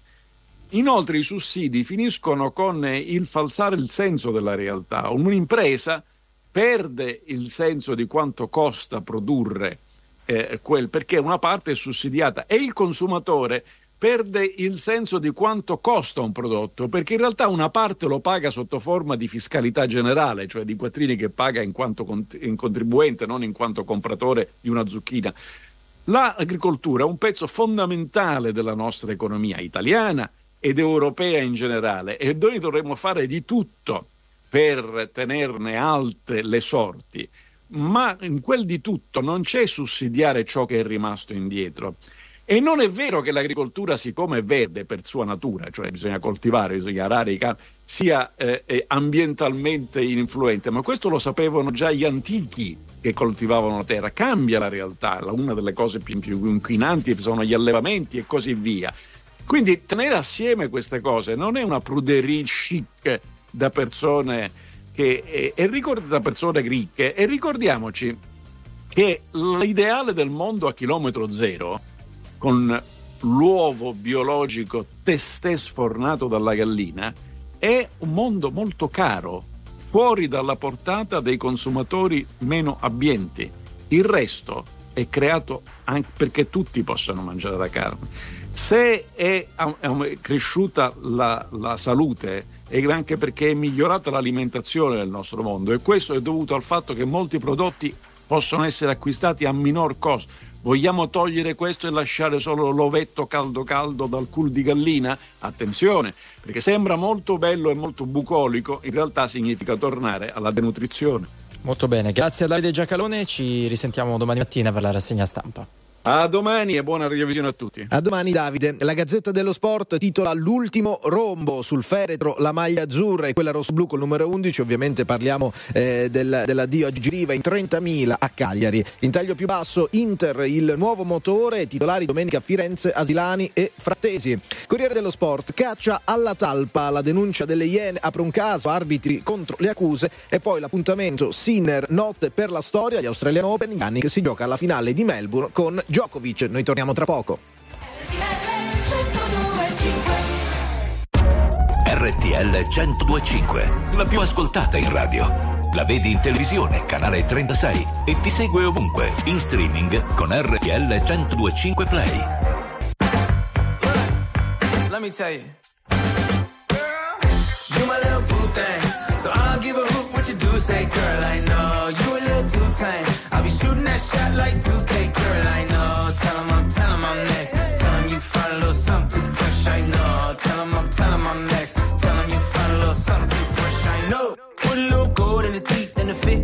Took the doors out the deep. Okay, I see a brother holding your seat, no beef, but I'm trying to get the know you at least. Don't take my talking to your own. I can keep it chill like the Soviet blunt. I'ma keep it real when your man long gone. If you're looking for a friend and you got the wrong song, baby girl, what's good? What's with ya? If you book tonight, that's fiction. I'm outside, no pictures. You want me? Go figure. To the back, to the front. You a 10, baby girl, but I'm the one. Hey, to the back, to the front. You a 10, baby girl, but I'm the one. one. You my little boo thing. So I'll give a hoot what you do say, girl. I know you a little too tame. I'll be shooting that shot like 2K, girl. I know.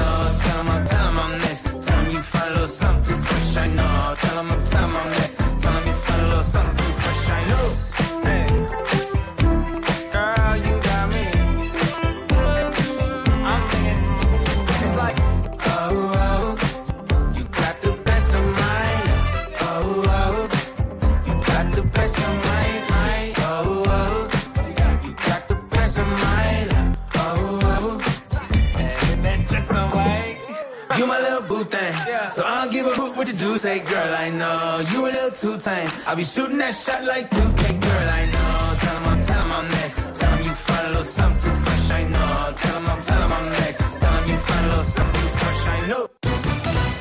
Scontro Meloni Schlein ieri alla question time. Alla Camera la segretaria del PD ha chiesto un piano straordinario di assunzioni nella sanità. Chiedete a noi di risolvere i problemi che non avete risolto in dieci anni al governo ha replicato la Presidente del Consiglio botta risposta anche con il leader dei 5 Stelle Conte sul nuovo patto di stabilità europeo e sul super bonus Il conflitto in Medio Oriente, secondo i media palestinesi, quattro bimbi sono morti ieri sera in un raid aereo israeliano sul campo profughi di Nuseirat, nel centro della striscia di Gaza. Nove le vittime, 75 feriti in un attacco contro un rifugio per sfollati a Khan Yunis. Per Tel Aviv a causare la strage un razzo di Hamas. Israele ha la responsabilità di proteggere i siti umanitari, ha ammonito la Casa Bianca.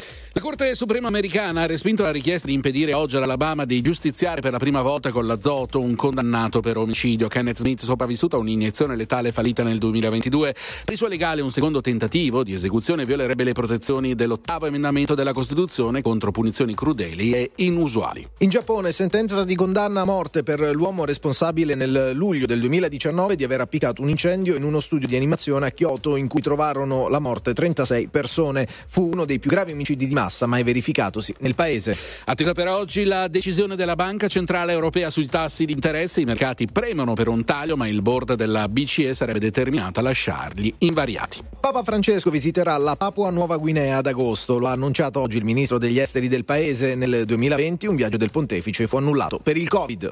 Folla record ieri a Cagliari per i funerali solenni di Gigi Riva. Sono arrivati inoltre 30.000 nella Basilica di Nostra Signora di Bonaria per dire addio all'uomo che ha portato lo scudetto in Sardegna.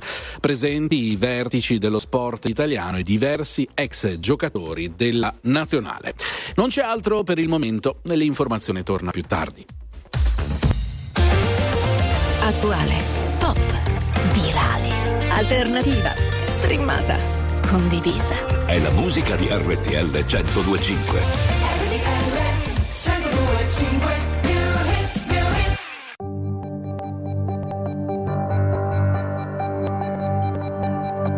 Chi siamo noi nell'universo? Eccoci qui, in questo mondo sommerso. Qualcuno si chiede se c'è ancora margine per tornare a credere e concedersi di più impegnarsi sempre e vincere. Così, eccoci qui, pigri ed inetti dall'avidità. Siamo stati corrotti, ricchi e famosi, sì, sprovvisti di un alibi tu lo chiami vivere, non coinvolgermi semmai. Tanto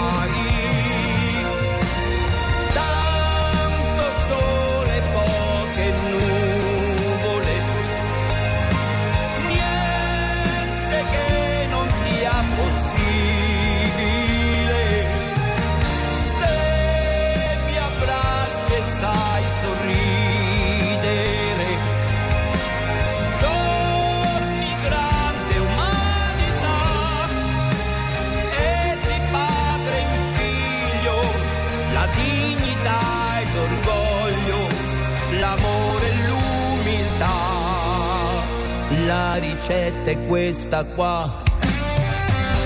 Ti amerò sul serio, io ti rispetterò. Noi uomini davvero pensieri in libertà, stringiamoci più forte e il buio sparirà. Ci vuole poco a volte, sì, purché ci sia la volontà.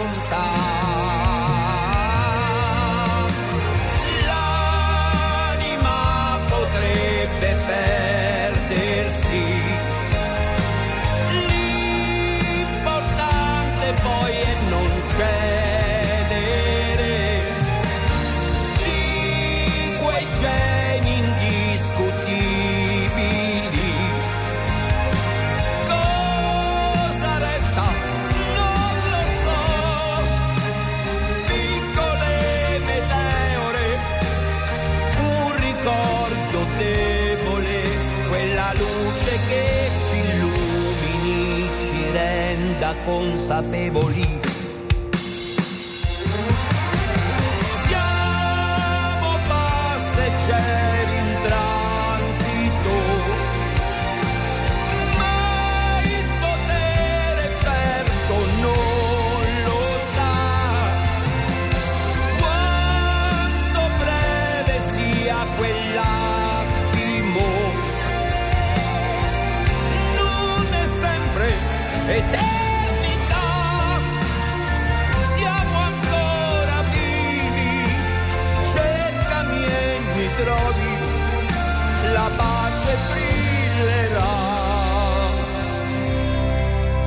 vedrás.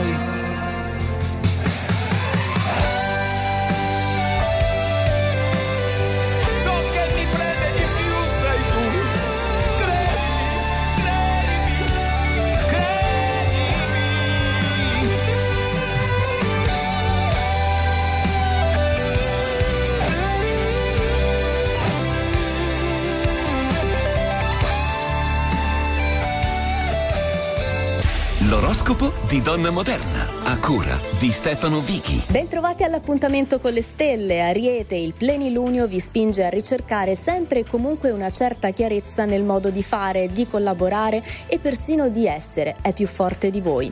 Cari amici del Toro, meglio dire quello che pensate senza provare a nascondere nulla, perché eh, da voi ci si aspetterebbe tanta chiarezza e una nuova sincerità, sempre. Gemelli, parole e intenzioni chiarissime per una giornata che davvero funziona. Evitate però tutto ciò che complica e ciò che non chiarisce l'energia del momento. Cancro, preferireste sentire dire la verità accogliendo parole e pensieri per poi provare a farci pace. Una giornata che dice, che racconta, che già sa. Amici del leone, non sempre il leone pecca di ottimismo o si sente così forte. In questa giornata, ad esempio, sarete in vena di sincerità, di dirvi e ammettere proprio tutto. Amici della Vergine, lavorate su una relazione, su un rapporto che ha bisogno di capirsi meglio, di mostrarsi. Siate sinceri ma gentili, trovando il giusto equilibrio per non sbagliare. Bilancia, farete bellissimi sogni, anzi grandi pensieri. La vostra mente brilla insieme a una specialissima chiarezza, creando idee che sanno reagire. Amici dello Scorpione, adorate adattare la realtà alle esigenze del caso, ma non sempre funziona, è importante la sincerità, il coraggio delle azioni e le parole dette. Sagittario, vi comportate sempre in modo onesto e leale e vi aspettereste che tutti siano uguali, siano sinceri. Vi sarà molto difficile accettare certe bugie. Cari Capricorno, agite e fate spiegando i vostri programmi, raccontando ciò che avete in mente, perché sarà molto importante condividere gli obiettivi sempre. Cari Acquario, la luna piena vi impone di fare pace con scelte che non dipendono da voi, quelle compiute da altri. Siate comprensivi per evitare le questioni di principio. Infine, amici dei pesci, non nascondete nulla, chiamate, praticando sempre una speciale sincerità rispetto ai sentimenti e alle emozioni. C'è bisogno proprio di questo.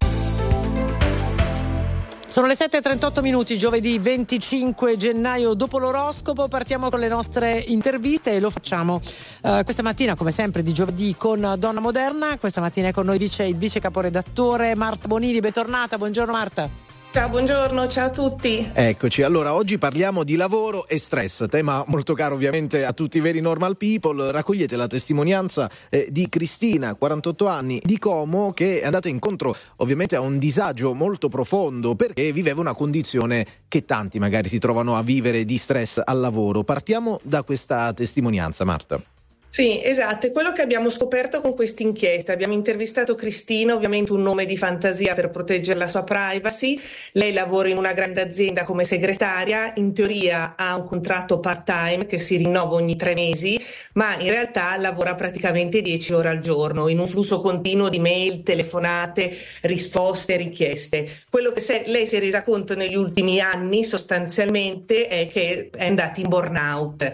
Ha riconosciuto alcuni sintomi che era insonnia sostanzialmente, queste crisi di pianto immotivate e per fortuna dopo essersi rivolta al suo medico di base che le ha dato diciamo dei sonniferi per aiutarla a dormire, ha trovato questo centro in cui si è fatta curare.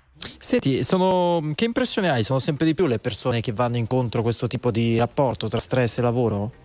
Sì, quello che abbiamo scoperto e che è venuto fuori dai numeri dell'ultimo sondaggio da è che tan- siamo tantissimi, siamo tantissimi, ovvero circa una persona su due in Italia soffre di ansia e problemi di stress legati al lavoro e sono talmente gravi questi problemi che possono portare al burnout.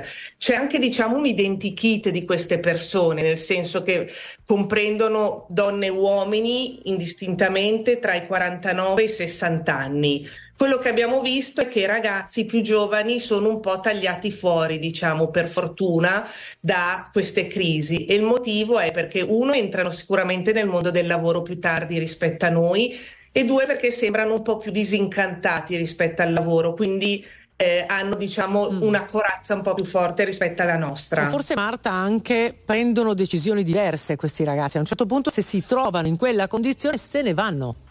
Esattamente, se ne vanno o comunque ci mettono meno ansia da prestazione, diciamo così, come, no- come di solito noi mettiamo o come nel racconto ha messo Cristina, che addirittura tornava a casa alla sera e l'unica sua ansia era portarsi avanti col lavoro. I ragazzi in qualche modo o se ne vanno o riescono a staccare. Mm, c'è una consapevolezza diversa che da alcuni, magari più anziani, viene considerata come non avere voglia di lavorare, da altri invece banalmente avere cura di se stessi. Marta Bonini, vice caporedattore di Donna Moderna, grazie per averci parlato Grazie di questo mille. approfondimento. Lo trovate Buon nel nuovo lavoro. numero in edicola. Buon lavoro, buon lavoro Presto, Marta. ciao ciao ciao. Grazie.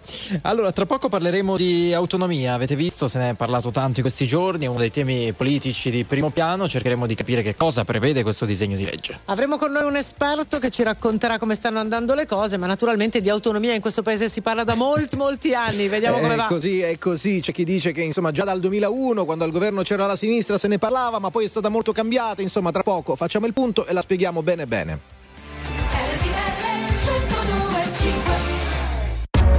RTL 1025, la più ascoltata in radio. La vedi in televisione, canale 36 e ti segue ovunque, in streaming con RTL 1025 Play.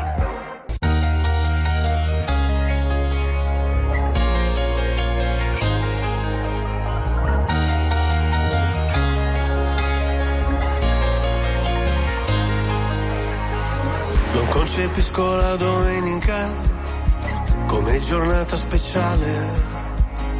Anzi, di solito peggiorano le mie condizioni umorali. Ho gli amici che mi scrivono: Se sei da solo e non sai ancora dove andare, noi ti aspettiamo per cena. Io vorrei poterti portare. C'è sempre quel piccolo particolare, avrei voluto tradirti ma non si può fare E ci ho provato davvero, davvero,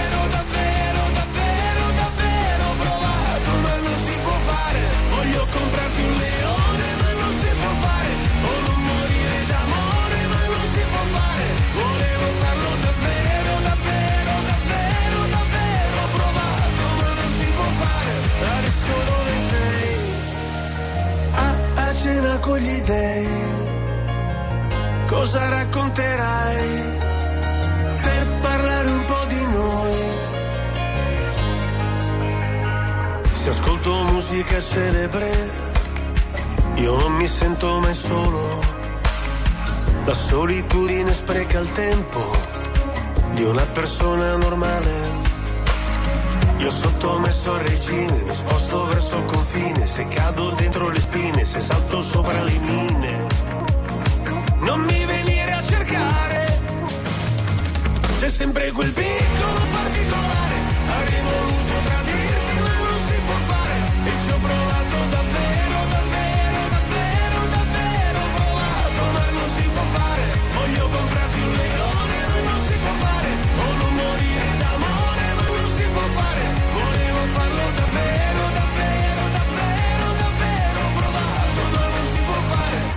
adesso dove sei? Cosa racconterai per parlare un po' di noi? Voglio comprarti un leone ma non si può fare, o non morire d'amore ma non si può fare, volevo farlo davvero, davvero, davvero, davvero, provato ma non si può fare, adesso dove sei? A, a cena con gli dei, cosa racconterai È Biagio Antonacci con a cena con gli dei alle 7 e 49 minuti, giovedì 25 gennaio. Vogliamo provare a capire di più di questa autonomia differenziata. Eh, è stato votato al Senato il disegno di legge Calderoli, adesso il testo, il provvedimento dovrà essere discusso alla Camera, ma cerchiamo di capire da dove arriva e insomma quali sono i contenuti. Lo facciamo col politologo Lorenzo Castellani che ci ha raggiunti stamattina in diretta. Buongiorno, bentornato. Buongiorno, grazie. Buongiorno, buongiorno Lo- Lorenzo. Allora partiamo eh, dalle principali materie eh, di legislazione concorrente. Che cosa significa? Di competenza di Stato centrale e regioni che con la riforma, eh, con il progetto di legge sull'autonomia differenziata potrebbero passare direttamente a carico eh, delle regioni. Di che cosa parliamo proprio nella vita pratica di tutti i giorni? Parliamo di alcune funzioni che oggi vengono svolte dal governo centrale, soprattutto in ambiti come il turismo, la scuola, i trasporti, che potranno invece essere svolti da quelle regioni che lo richiederanno. Quello che dobbiamo ricordare è che questo DDL dell'autonomia prevede per essere effettivo sempre un accordo che deve essere deliberato sia dalle regioni che lo richiedono sia dal governo eh, che lo accetta. Si chiama protocollo d'intesa. E riguarda solo quelle regioni che vorranno effettivamente una maggiore autonomia su questo. Ecco, la critica che viene mossa ovviamente eh, soprattutto dalle opposizioni in questo caso è si spacca in due l'Italia, crea, chi è già ricco fondamentalmente va via eh, bene e tranquillo, chi invece è, ha più difficoltà, pensiamo al centro-sud, potrebbe avere, no, non riuscire a entrare a regime, perché ci sono poi tutta una serie di parametri che vanno considerati, i famosi LEP eccetera, ci aiuti a fare un quadro anche su questo? Sì, diciamo per eh, ovviare a questo problema è stata prevista una sorta di forma di compensazione, nel senso che la legge prevede l'introduzione di questi livelli essenziali di prestazione, questo significa che sono dei livelli minimi che devono essere garantiti a tutti gli italiani indipendentemente da dove si trovino.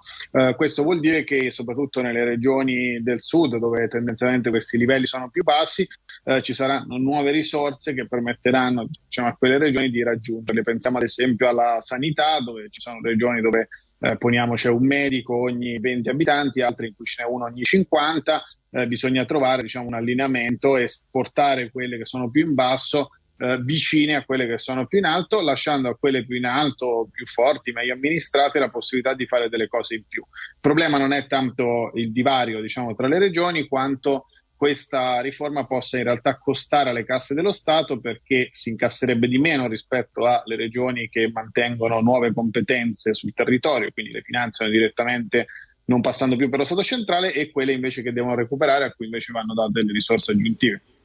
Lorenzo, Lorenzo Castellani, ci dai anche un po' il quadro dei tempi? Nel senso che, vabbè, questo è il primo passo, poi ce ne sono altri in futuro. Cioè a un certo punto arriverà il giorno in cui si dirà, bene, da oggi eh, entra in funzione l'autonomia differenziata in Italia. Abbiamo tempi lunghi, immagino. Eh, beh, appunto, come dicevo, no, non eccessivamente. In realtà, se non si ridiscute il testo alla Camera, che non lo si riapre con particolari emendamenti, tutto sommato si può arrivare a una riforma mm. anche entro maggio, entro tre Ma, o quattro mesi. Ah, qui? Sì, sì, io credo che l'idea sia quella di, anche per ragioni elettorali, di portarla a termine prima delle elezioni europee, questo certo. è una cosa a cui la Lega tiene molto, e, e poi però da lì in realtà eh, ci sono diciamo, tutti i vari processi previsti dalla legge per eh, intavolare questi protocolli d'intesa, Scusami, quindi Lorenzo. ci vorranno comunque dei a- altri mesi aggiuntivi per le regioni che lo richiederanno. Certo, io però ho l'impressione che davvero si faccia, cioè sia un tema molto complicato, si faccia fatica a comprendere. Allora ti vorrei chiedere di farci un esempio ehm, concreto. Allora prendiamo un tema, tu l'hai citato all'inizio, il tema della scuola, no? che adesso è Mhm. di competenza sia regionale sia dello Stato eh, centrale. Che cosa cambia con l'autonomia differenziata? Cioè con l'autonomia differenziata una regione può decidere di fare tre prove di maturità. La, la faccio proprio semplice perché secondo me va capito. In Lombardia si fanno tre prove scritte e nel Lazio se ne fanno due, cioè si può arrivare a questo oppure no?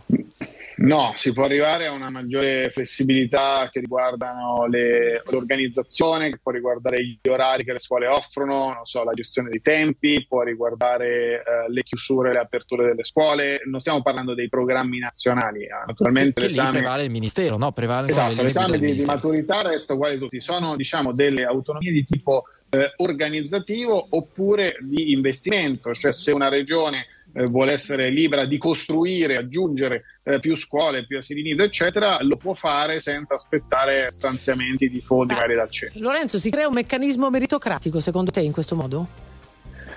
Ma dipende molto come verrà attuata la legge. Secondo me eh, diciamo, ci potrebbero essere degli spazi, nel senso che eh, le regioni meglio amministrate possono avere, quindi con un bilancio più sostenibile, più ricco, possono avere più opportunità di sfruttare questa Mhm. capacità di amministrare. In parte è già così, come appunto i livelli essenziali di prestazione mostrano. Dall'altra, però, anche per le regioni più indietro ci può essere un incentivo a concentrarsi sulle priorità. Noi sappiamo che spesso la politica tende a spendere di più per eh, politiche clientelari, quindi per sussidi o per assunzioni non sempre dovute, così invece anche quelle regioni diciamo, che sono più indietro possono concentrarsi appunto sulla scuola, sui trasporti, cioè sulle questioni che interessano la vita quotidiana di tutti. Certo, e in generale staremo a vedere perché poi eh, verranno fatte tutta una serie di controlli, per esempio anche sull'anno precedente, prima di finanziare l'EBE bisogna vedere come sono stati spesi i soldi e magari Esatto, emergeranno esatto. una serie di cose interessanti. Lorenzo Castellani, politologo, grazie per essere stato con noi, per averci Grazie aiutato a a, fare un quadro. Buon lavoro. A presto. La musica di RTL 1025 cavalca nel tempo. La più bella musica di sempre. Interagisce con te. La più bella di sempre. E adesso ti sblocca un ricordo.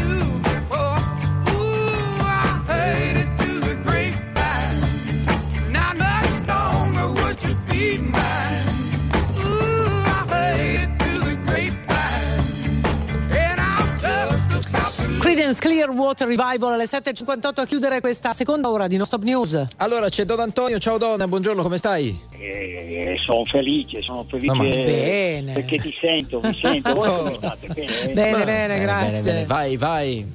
Bene, Allora la frase è siamo posseduti da ciò che possediamo.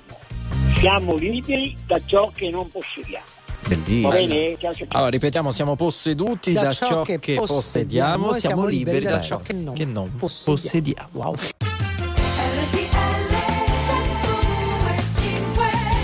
Eccoci qui 8 e 7 minuti, allora Fleximan continua a colpire eh, l'uomo che, o gli uomini, non si sa, che taglia gli auto, a metà gli autovelox, tra poco vi portiamo in un comune nel Padovano in cui ha colpito di recente, ma eh, quanti autovelox ci sono nel nostro paese? Eh, siamo il paese in cui ce ne sono di più, In assoluto, 11.130. Mamma mia. Quindi Segui- questi 13, insomma. eh, seguiti da Gran Bretagna in cui ce ne sono 7.000, in Germania addirittura 4.000, in Francia 3.700. Mamma mia, cioè quindi da 13.000 si scende già, da- mamma mia, eh, se- troppi, troppi.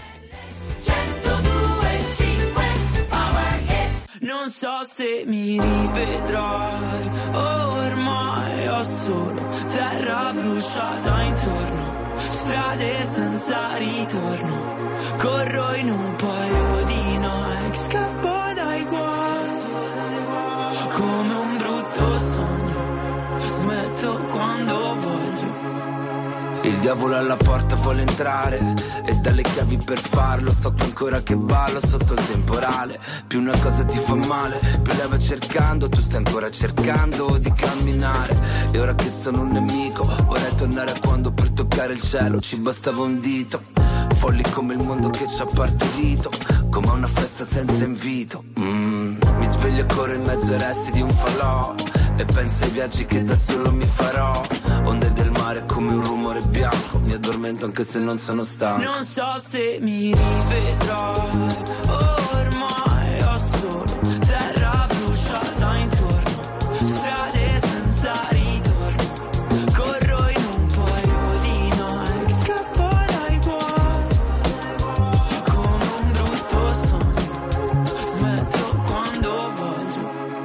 siamo qui per puntare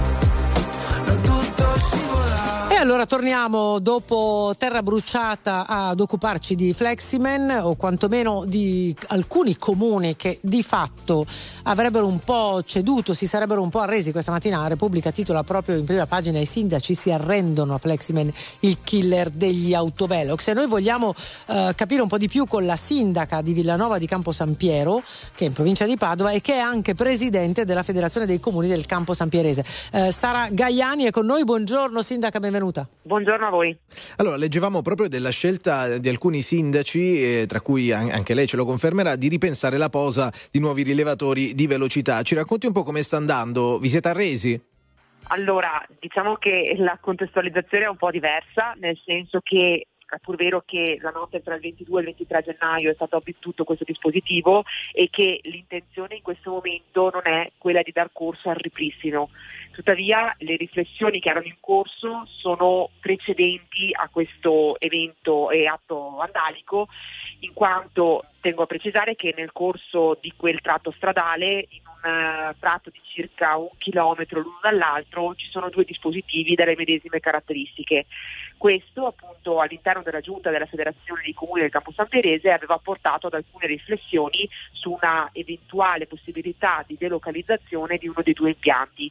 A questo punto, visto che c'è stato questo atto vandalico che ne ha battuto uno dei due, cogliamo l'occasione per concretizzare queste riflessioni e capire dove eventualmente delocalizzare. Quindi non è una resa a quello che io definisco un criminale, ma è semplicemente una valutazione. È pur vero che come rappresentanti dei cittadini una riflessione anche su quelle che sono le posizioni delle persone che rappresentiamo è necessaria. Naturalmente nel vostro comune eh, sono in corso le indagini no? per capire eh, chi sia stato, a parte che adesso è diventata una domanda di dominio pubblico, chi sia questo Fleximan, se si tratti di una sola persona o più di una, vi siete fatte delle idee, naturalmente a che punto sono queste indagini? Guardi, so che nel nostro caso ci sono degli, insomma, degli buoni indizi e che eh, gli inquirenti stanno portando avanti appunto le indagini, non abbiamo ancora un nome, spero di averlo presto. E, difficile dire se sia uno o più di uno, presumibilmente io credo che siano degli emulatori uno con l'altro e che si tratti più di una persona. Ecco, noi pensiamo, Sindaca, che eh, avrete un'idea diciamo, di quali sono eh, gli autovelox più odiati no? sulle, vostre, sulle vostre tratte stradali. Magari si potrebbero presidiare un po' meglio proprio quelli?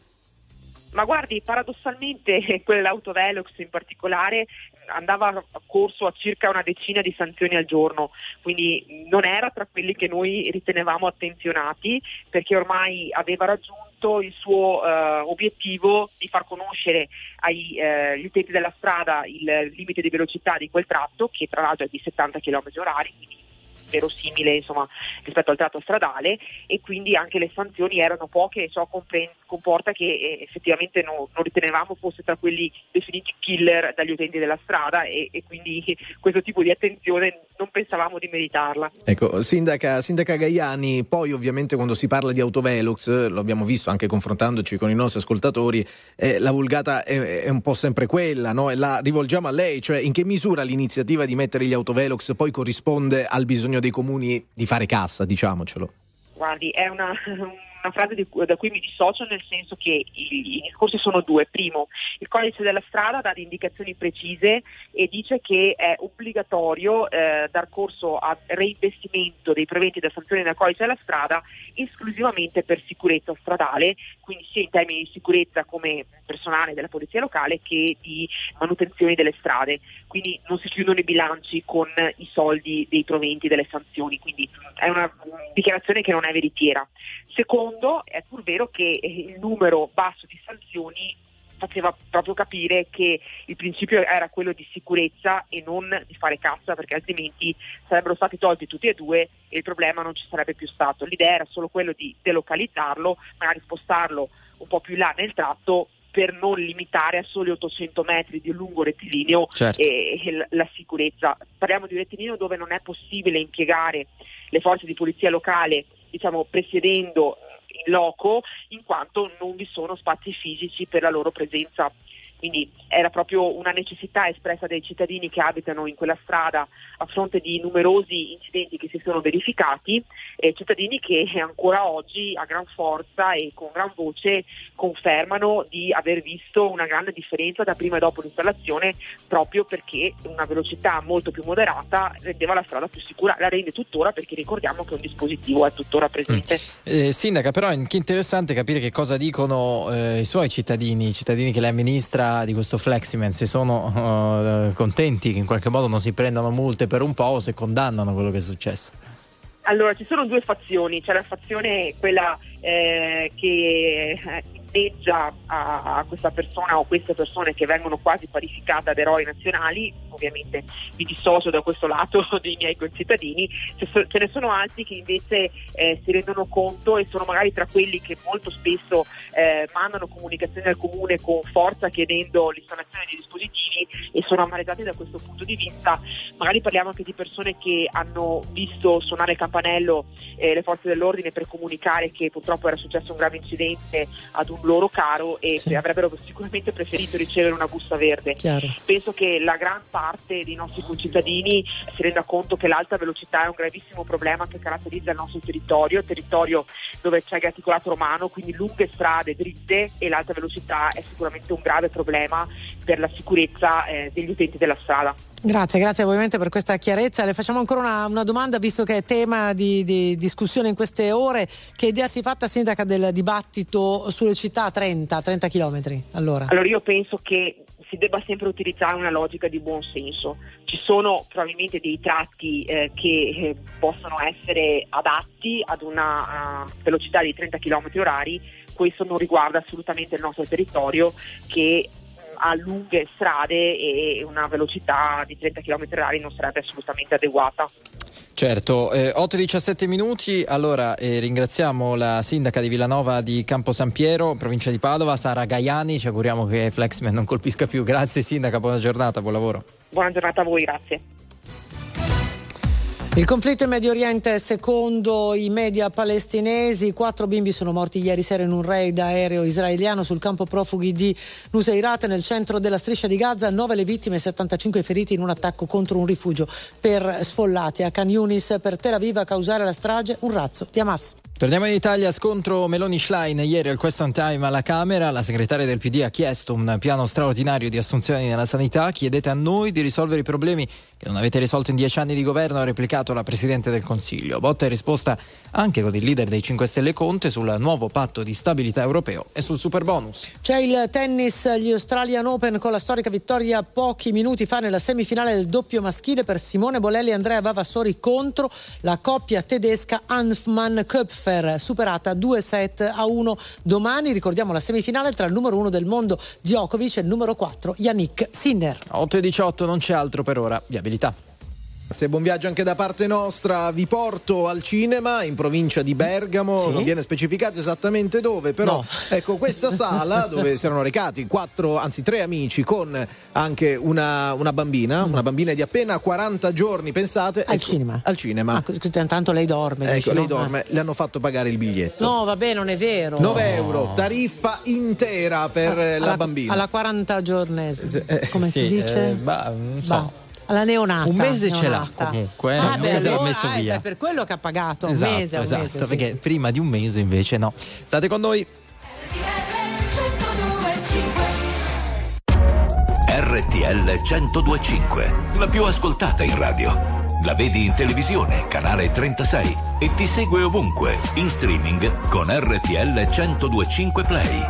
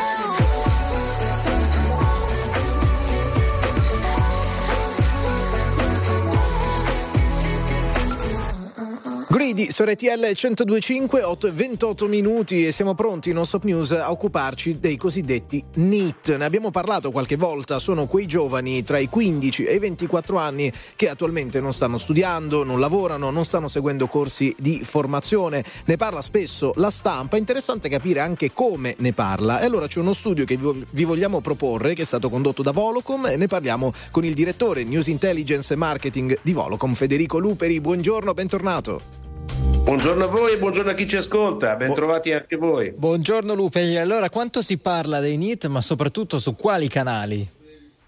Eh, guarda, eh, è un'indagine che noi abbiamo cominciato a fare nel 2021, la stiamo portando avanti anno dopo anno, si è appena chiuso il 2023, quindi possiamo tirare delle somme. In Italia coinvolge circa 5 milioni e 700 mila persone, quindi una fetta molto larga della nostra popolazione. Nel biennio 21-22 abbiamo registrato 2200 erotti articoli riguardanti questo fenomeno, ma nel 2023 il numero degli articoli di stampa su questo argomento ha superato ampiamente i 3300. La cosa che ci ha colpito è che se ne parla di più sulla stampa cartacea che sul web che dovrebbe essere, tra virgolette, l'ambiente naturalmente rivolto verso giovani mm. che hanno bisogno di informarsi, non studiando, non lavorando, non formandosi, dovrebbero avere, tra virgolette, il tempo per poter almeno consultare il web. Non esageriamo facendogli comprare un quotidiano, ma almeno che guardino la rete, no? cosa che facciamo un po' tutti. Eh, ecco, l'altra cosa che abbastanza colpisce di questa ricerca è la, in realtà la mancanza di proposte risolutive, cioè se ne parla ma non si va poi in maniera specifica approfondita sulle soluzioni. Ho capito male? No, non hai centrato il punto. Effettivamente noi abbiamo visto che eh, sono molti gli articoli che trattano questo argomento e siccome noi facciamo analisi eh, molto approfondita dell'informazione in Volocom e quindi abbiamo preso come riferimenti vari parametri per leggere questi articoli.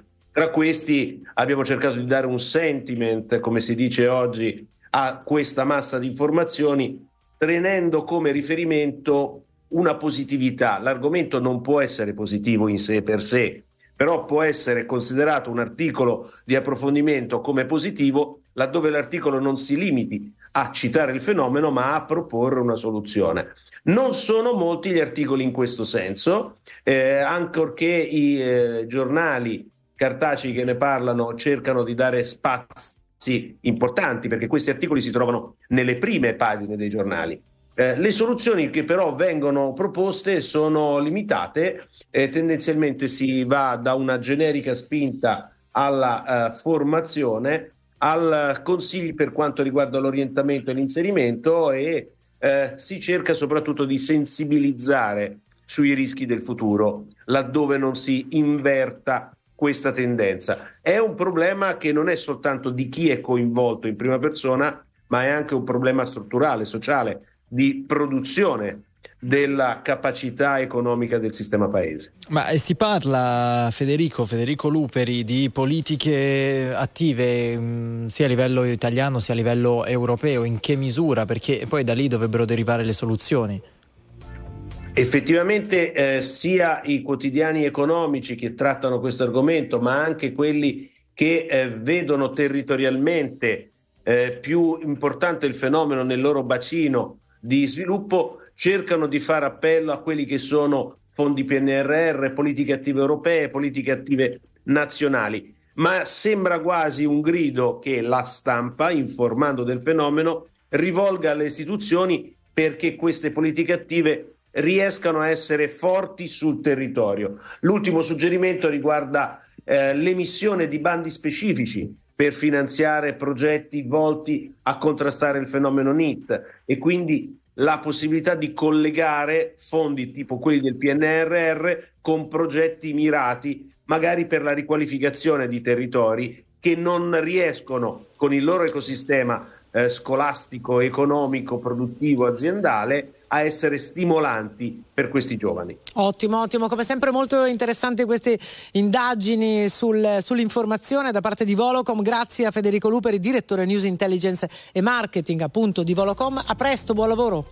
Buongiorno a tutti, a presto.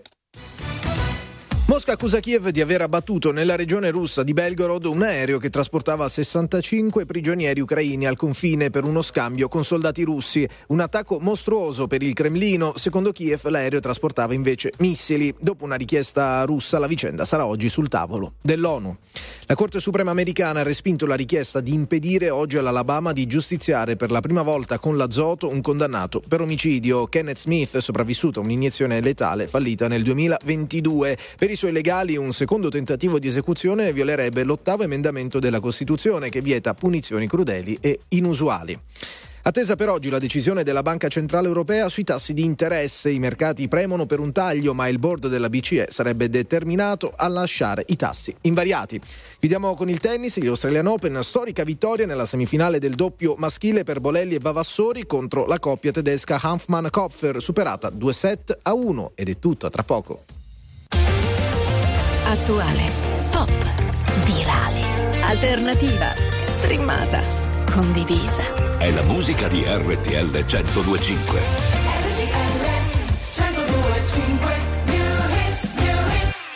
Poi non te l'ho chiesto se era un sorriso o un coltello. Tu volevi salire, io volevo parlarti all'orecchio. E sotto casa mia mi sembrava di perdermi solo per restare ancora, ancora un po'. Mi saluti, sta arrivando Firenze 21, 4 minuti e ricomincia il futuro. Sono stato un po' solo, ho perso il tuo numero solo per dirtelo.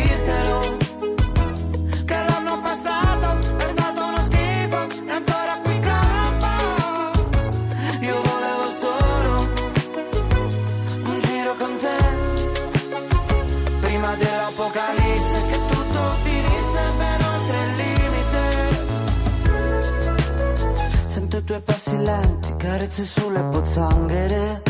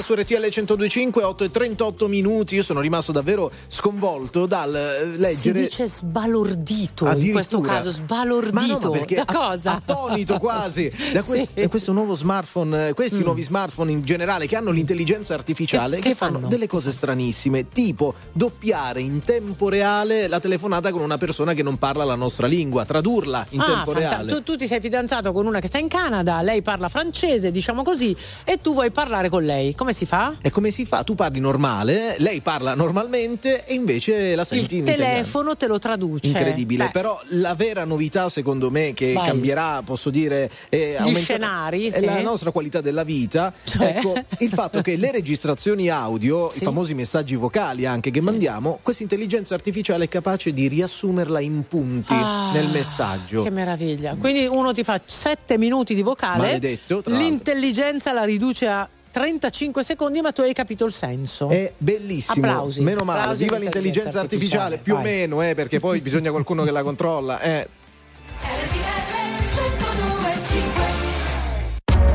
RTL 1025, la più ascoltata in radio.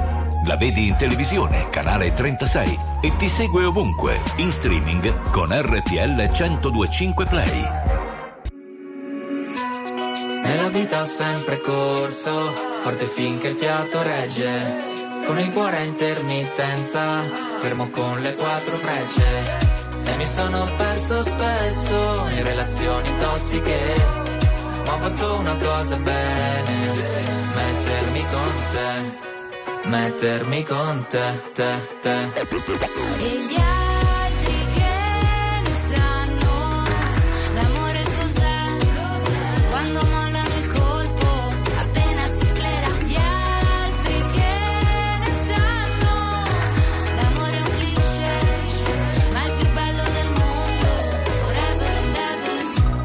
L'amore da giovane è un pacco, come limonare in un parco. E poi rimanerci di sasso quando lei ti molla e va via con un altro. E poi piangere come fosse l'ultima volta. Spaccarsi le mani a pugni contro la porta. Da ragazzino ci vai sotto pure se la storia, esagerando, è durata una settimana corta. Lui con gli amici va a sfondarsi d'alcol. Lei con le amiche s'ascolta i Teen Idol Cantano solo pezzi d'amore Ma come fanno che si innamorano almeno sei volte ad album da grande sta roba passa come l'acne Come la cotta per la più carina della classe Quella a cui facevi da zerbino e driver Che poi spariva dentro un camerino con un trapper Nella vita ho sempre corso, forte finché il fiato regge. Con il cuore a intermittenza, fermo con le quattro frecce. E mi sono perso spesso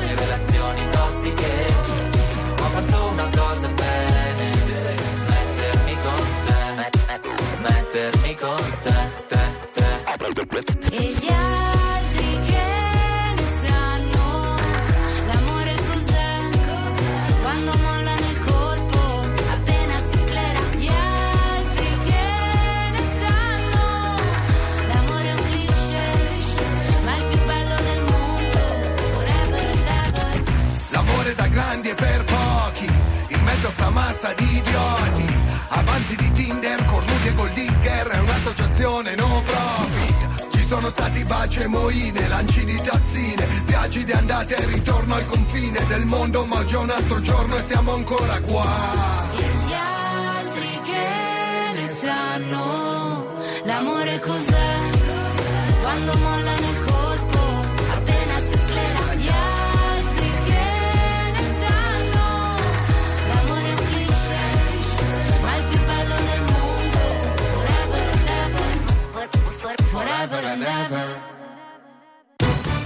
La Corte Suprema americana ha respinto la richiesta di impedire oggi all'Alabama di giustiziare per la prima volta con l'azoto un condannato per omicidio, Kenneth Smith, sopravvissuto a un'iniezione letale fallita nel 2022.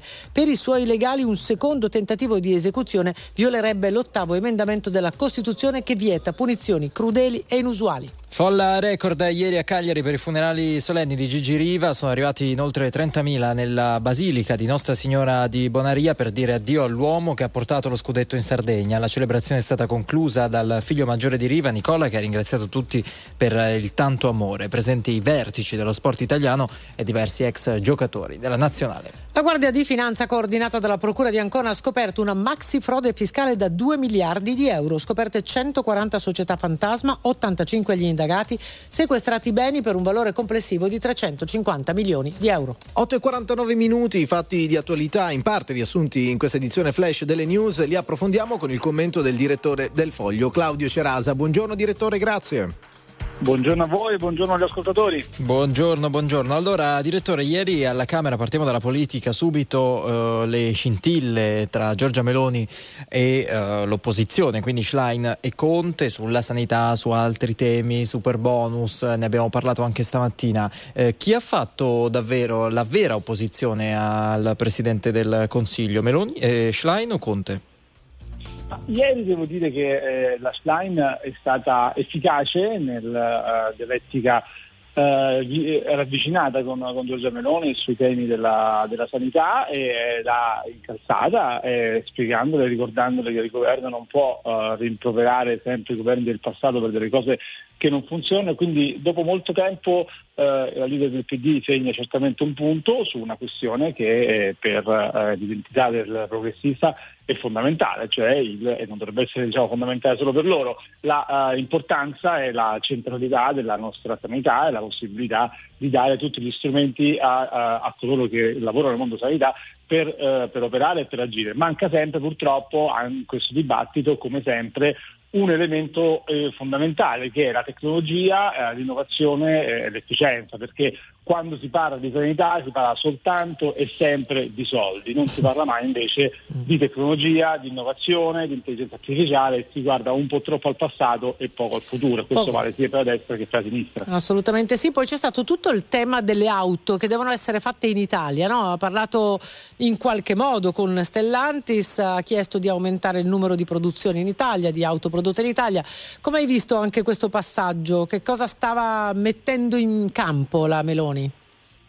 Beh, diciamo qui una doppia partita, da una parte vi la volontà di eh, mostrare delle contraddizioni eh, nel mondo del, di uno dei più importanti gruppi editoriali italiani, che è il gruppo Gedi, che è controllato dal, uh, capo di, Stellantis, uh, John American, quindi eh, Meloni cerca di dimostrare che contro di lei c'è una, un complotto dei poteri forti che, vorrei, che vogliono limitare il suo eh, raggio d'azione. Il tema invece importante, che è la produzione delle auto, secondo me viene affrontato male da molte eh, delle parti che sono eh, in causa o in commedia se volete, perché quando si parla del problema delle in Italia che esiste perché vi è una produzione bassa, vendite basse, acquisti, acquisti bassi, si cerca sempre un modo statalista e nazionalista per dire bisogna produrre più auto, bisogna comprare più auto. Non ci si occupa mai invece di come far sì che ci siano più operatori che vengano in Italia a produrre auto quindi ci si preoccupa soltanto di dare sussidi ma non di dare eh, delle forme di, eh, di assistenza come tagli fiscali, agevolazioni, bisognerebbe passare un po' dalla logica del bonus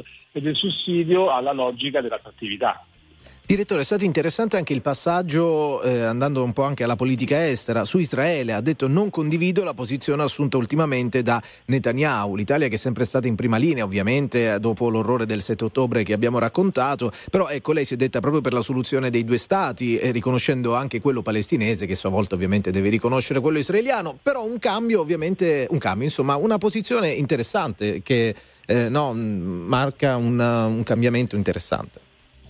Sì, uh, Giorgia Meloni che uh, diciamo, sulle partite di politica estera finora ha dimostrato linearità, forza e anche eh, responsabilità. Ieri ha dato voce a quello che è un sentimento ormai diffuso all'interno della comunità internazionale, anche in quella che sostiene con maggiore forza e maggiore enfasi eh, Israele, cioè una certa insofferenza rispetto alla strategia di lungo termine di eh, Netanyahu. Nel caso specifico Giorgia Meloni si riferiva al tema del, eh, dei due stati eh, che Netanyahu ha detto di eh, non voler eh, portare avanti come, come, politica, avrebbe dovuto aggiungere a mio avviso che in realtà coloro che non vogliono i due stati più che Israele sono uh, i leader delle, i leader di Hamas e, e anche leader del passato eh, palestinesi che ogni volta che hanno avuto occasione nel corso eh, del, degli ultimi 50 anni hanno sempre sistematicamente rifiutato ogni tipo di soluzione e oggi sono leader di Hamas a dire che non vogliono due popoli e due stati perché dal loro punto di vista deve esserci solo uno Stato from the river to the sea, come si dice spesso nelle manifestazioni pro-Palestina, e quello Stato non deve comprendere Israele. Quindi diciamo, la questione è un pochettino più ampia e sarebbe stato importante ricordare anche questo secondo punto. Ecco, direttore, poi c'è un'agenzia che ci informa che eh, ci conferma in realtà che nella sua missione il ministro degli esteri Tajani, missione già in corso, incontrerà eh, il presidente, il premier israeliano Netanyahu. Eh, tutto ciò succederà oggi a Gerusalemme. A proposito di quello che si diceva, eh, tornando invece al question time di ieri è una mm, così da intendere anche come una puntata zero, una puntata uno di una serie di confronti che ci saranno tra eh, Giorgia Meloni e Ellie Schlein in vista delle europee. Si candideranno entrambe dopo quello che abbiamo visto ieri? Cosa, quali sono le tue sensazioni? Perché di questo dobbiamo ragionare evidentemente ad ora. Ma io penso che Giorgia Meloni stia facendo di tutto e, e di più per uh, fare di, di Ellie Schlein la sua rivale, un po' perché eh, secondo me tra le due c'è sotto sotto una simpatia e dall'altra parte è perché Giorgia Meloni considera la presenza di Elish Line un'assicurazione sulla, sulla, sua vita perché Elish Line finora ha fatto un'opposizione anche qui molto eh, proiettata al passato, proiettata al futuro, si è eh, si è rivolta al governo, a Giorgia Meloni, come se questo governo sia eh, l'erede diretto della cultura eh, fascista, senza invece andare a capire che il mondo è cambiato e che gli unici che non sono cambiati sono, i, sono diciamo, le idee del, centro-sinistra, ma detto questo eh, qualche tempo fa ero convinto che Giorgia Meloni alla fine non si sarebbe candidata, adesso invece mi sto convincendo che eh, Giorgia Meloni sta perdendo tempo per poter eh, poi eh, maturare una scelta chiara e, e di candidatura alle europee e, e se uh, alle europee dovesse candidarsi Giorgia Meloni certamente ci sarà Ellie Schlein anche se buona parte della eh, dirigenza del, del, PD sconsiglia a Schlein di fare quella che viene definita eh, una mossa di destra. Cioè ma, è giusto, alla, eh, ma, è giusto, direttore, tutto ciò nei confronti dell'elettorato in pochi secondi? Secondo me è sbagliato. Eh, Secondo me è sbagliato per, per, la questione si, di cui si parla in questi giorni, che evidentemente che si dovrebbe rinunciare poi all'incarico. Nel caso eh, di sì. Giorgia Meloni al c- quasi 100% delle probabilità, nel caso di Ellie Schlein al 99%.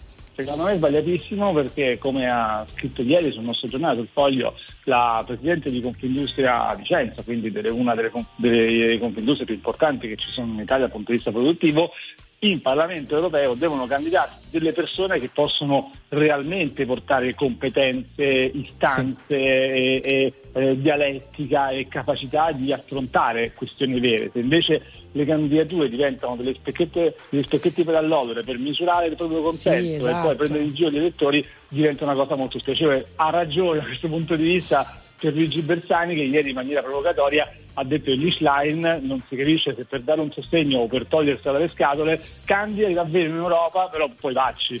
Poi, poi, vai là e stai là. Eh, grazie al direttore del Foglio Claudio Cerasa per il suo intervento di questa mattina. Buona giornata. A voi buona giornata a voi. Signore e signori tra poco la famiglia giù al nord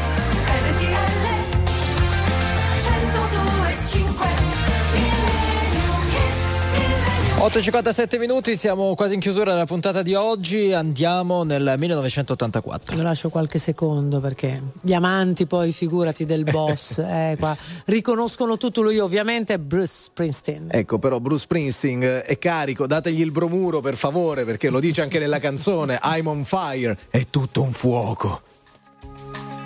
Hey little girl, is your daddy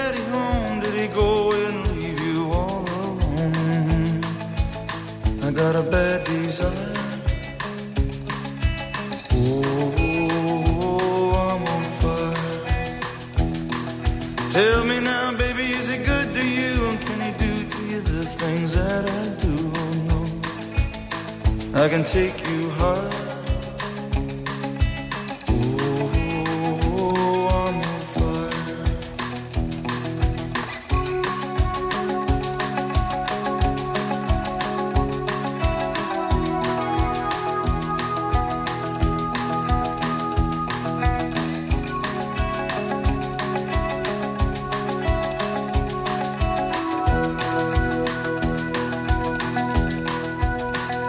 Sometimes it's like someone took a knife, baby, edgy and dull, and cut a six inch valley through the middle of my skull.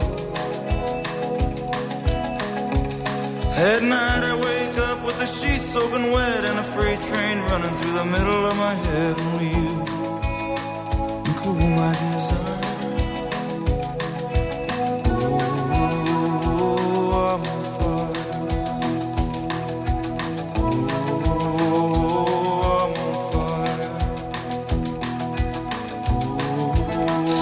On fire. Eh sì, I, I'm on fire. Bruce Springsteen a pochi secondi dalla chiusura di questa edizione di oggi, giovedì 25 gennaio di Non Stop News. Salutiamo anche gli ospiti. Grazie a Marta Bonini di Donna Moderna, grazie a Lorenzo Castellani, politologo. Abbiamo chiacchierato con Sara Gaiani, sindaca di Villanova di Campo San Piero e poi con Federico Luperi di Volocom e infine con il direttore del Foglio, Claudio Cerasa. Allora, grazie ai nostri registi, a Gigi Resta eh, alla radio, a Pingegno alla radiovisione qui a Milano, a Roma Andy Ceccarelli, grazie a Giovanni Ferria in redazione. Cosa c'è da ridere? Ma no, nulla. Ma dimmi. Ma non lo so, ma si parla qui nel fuori onda di cose. Buona giornata a tutti, noi Torniamo torniamo lunedì, lunedì, no? con Noi. Giusile Grenzi. Domani torna Massimo Lonigro. Eh, domenica l'indignato speciale Enrico. Galletti. Evviva, grazie a tutti, buona giornata. Ciao.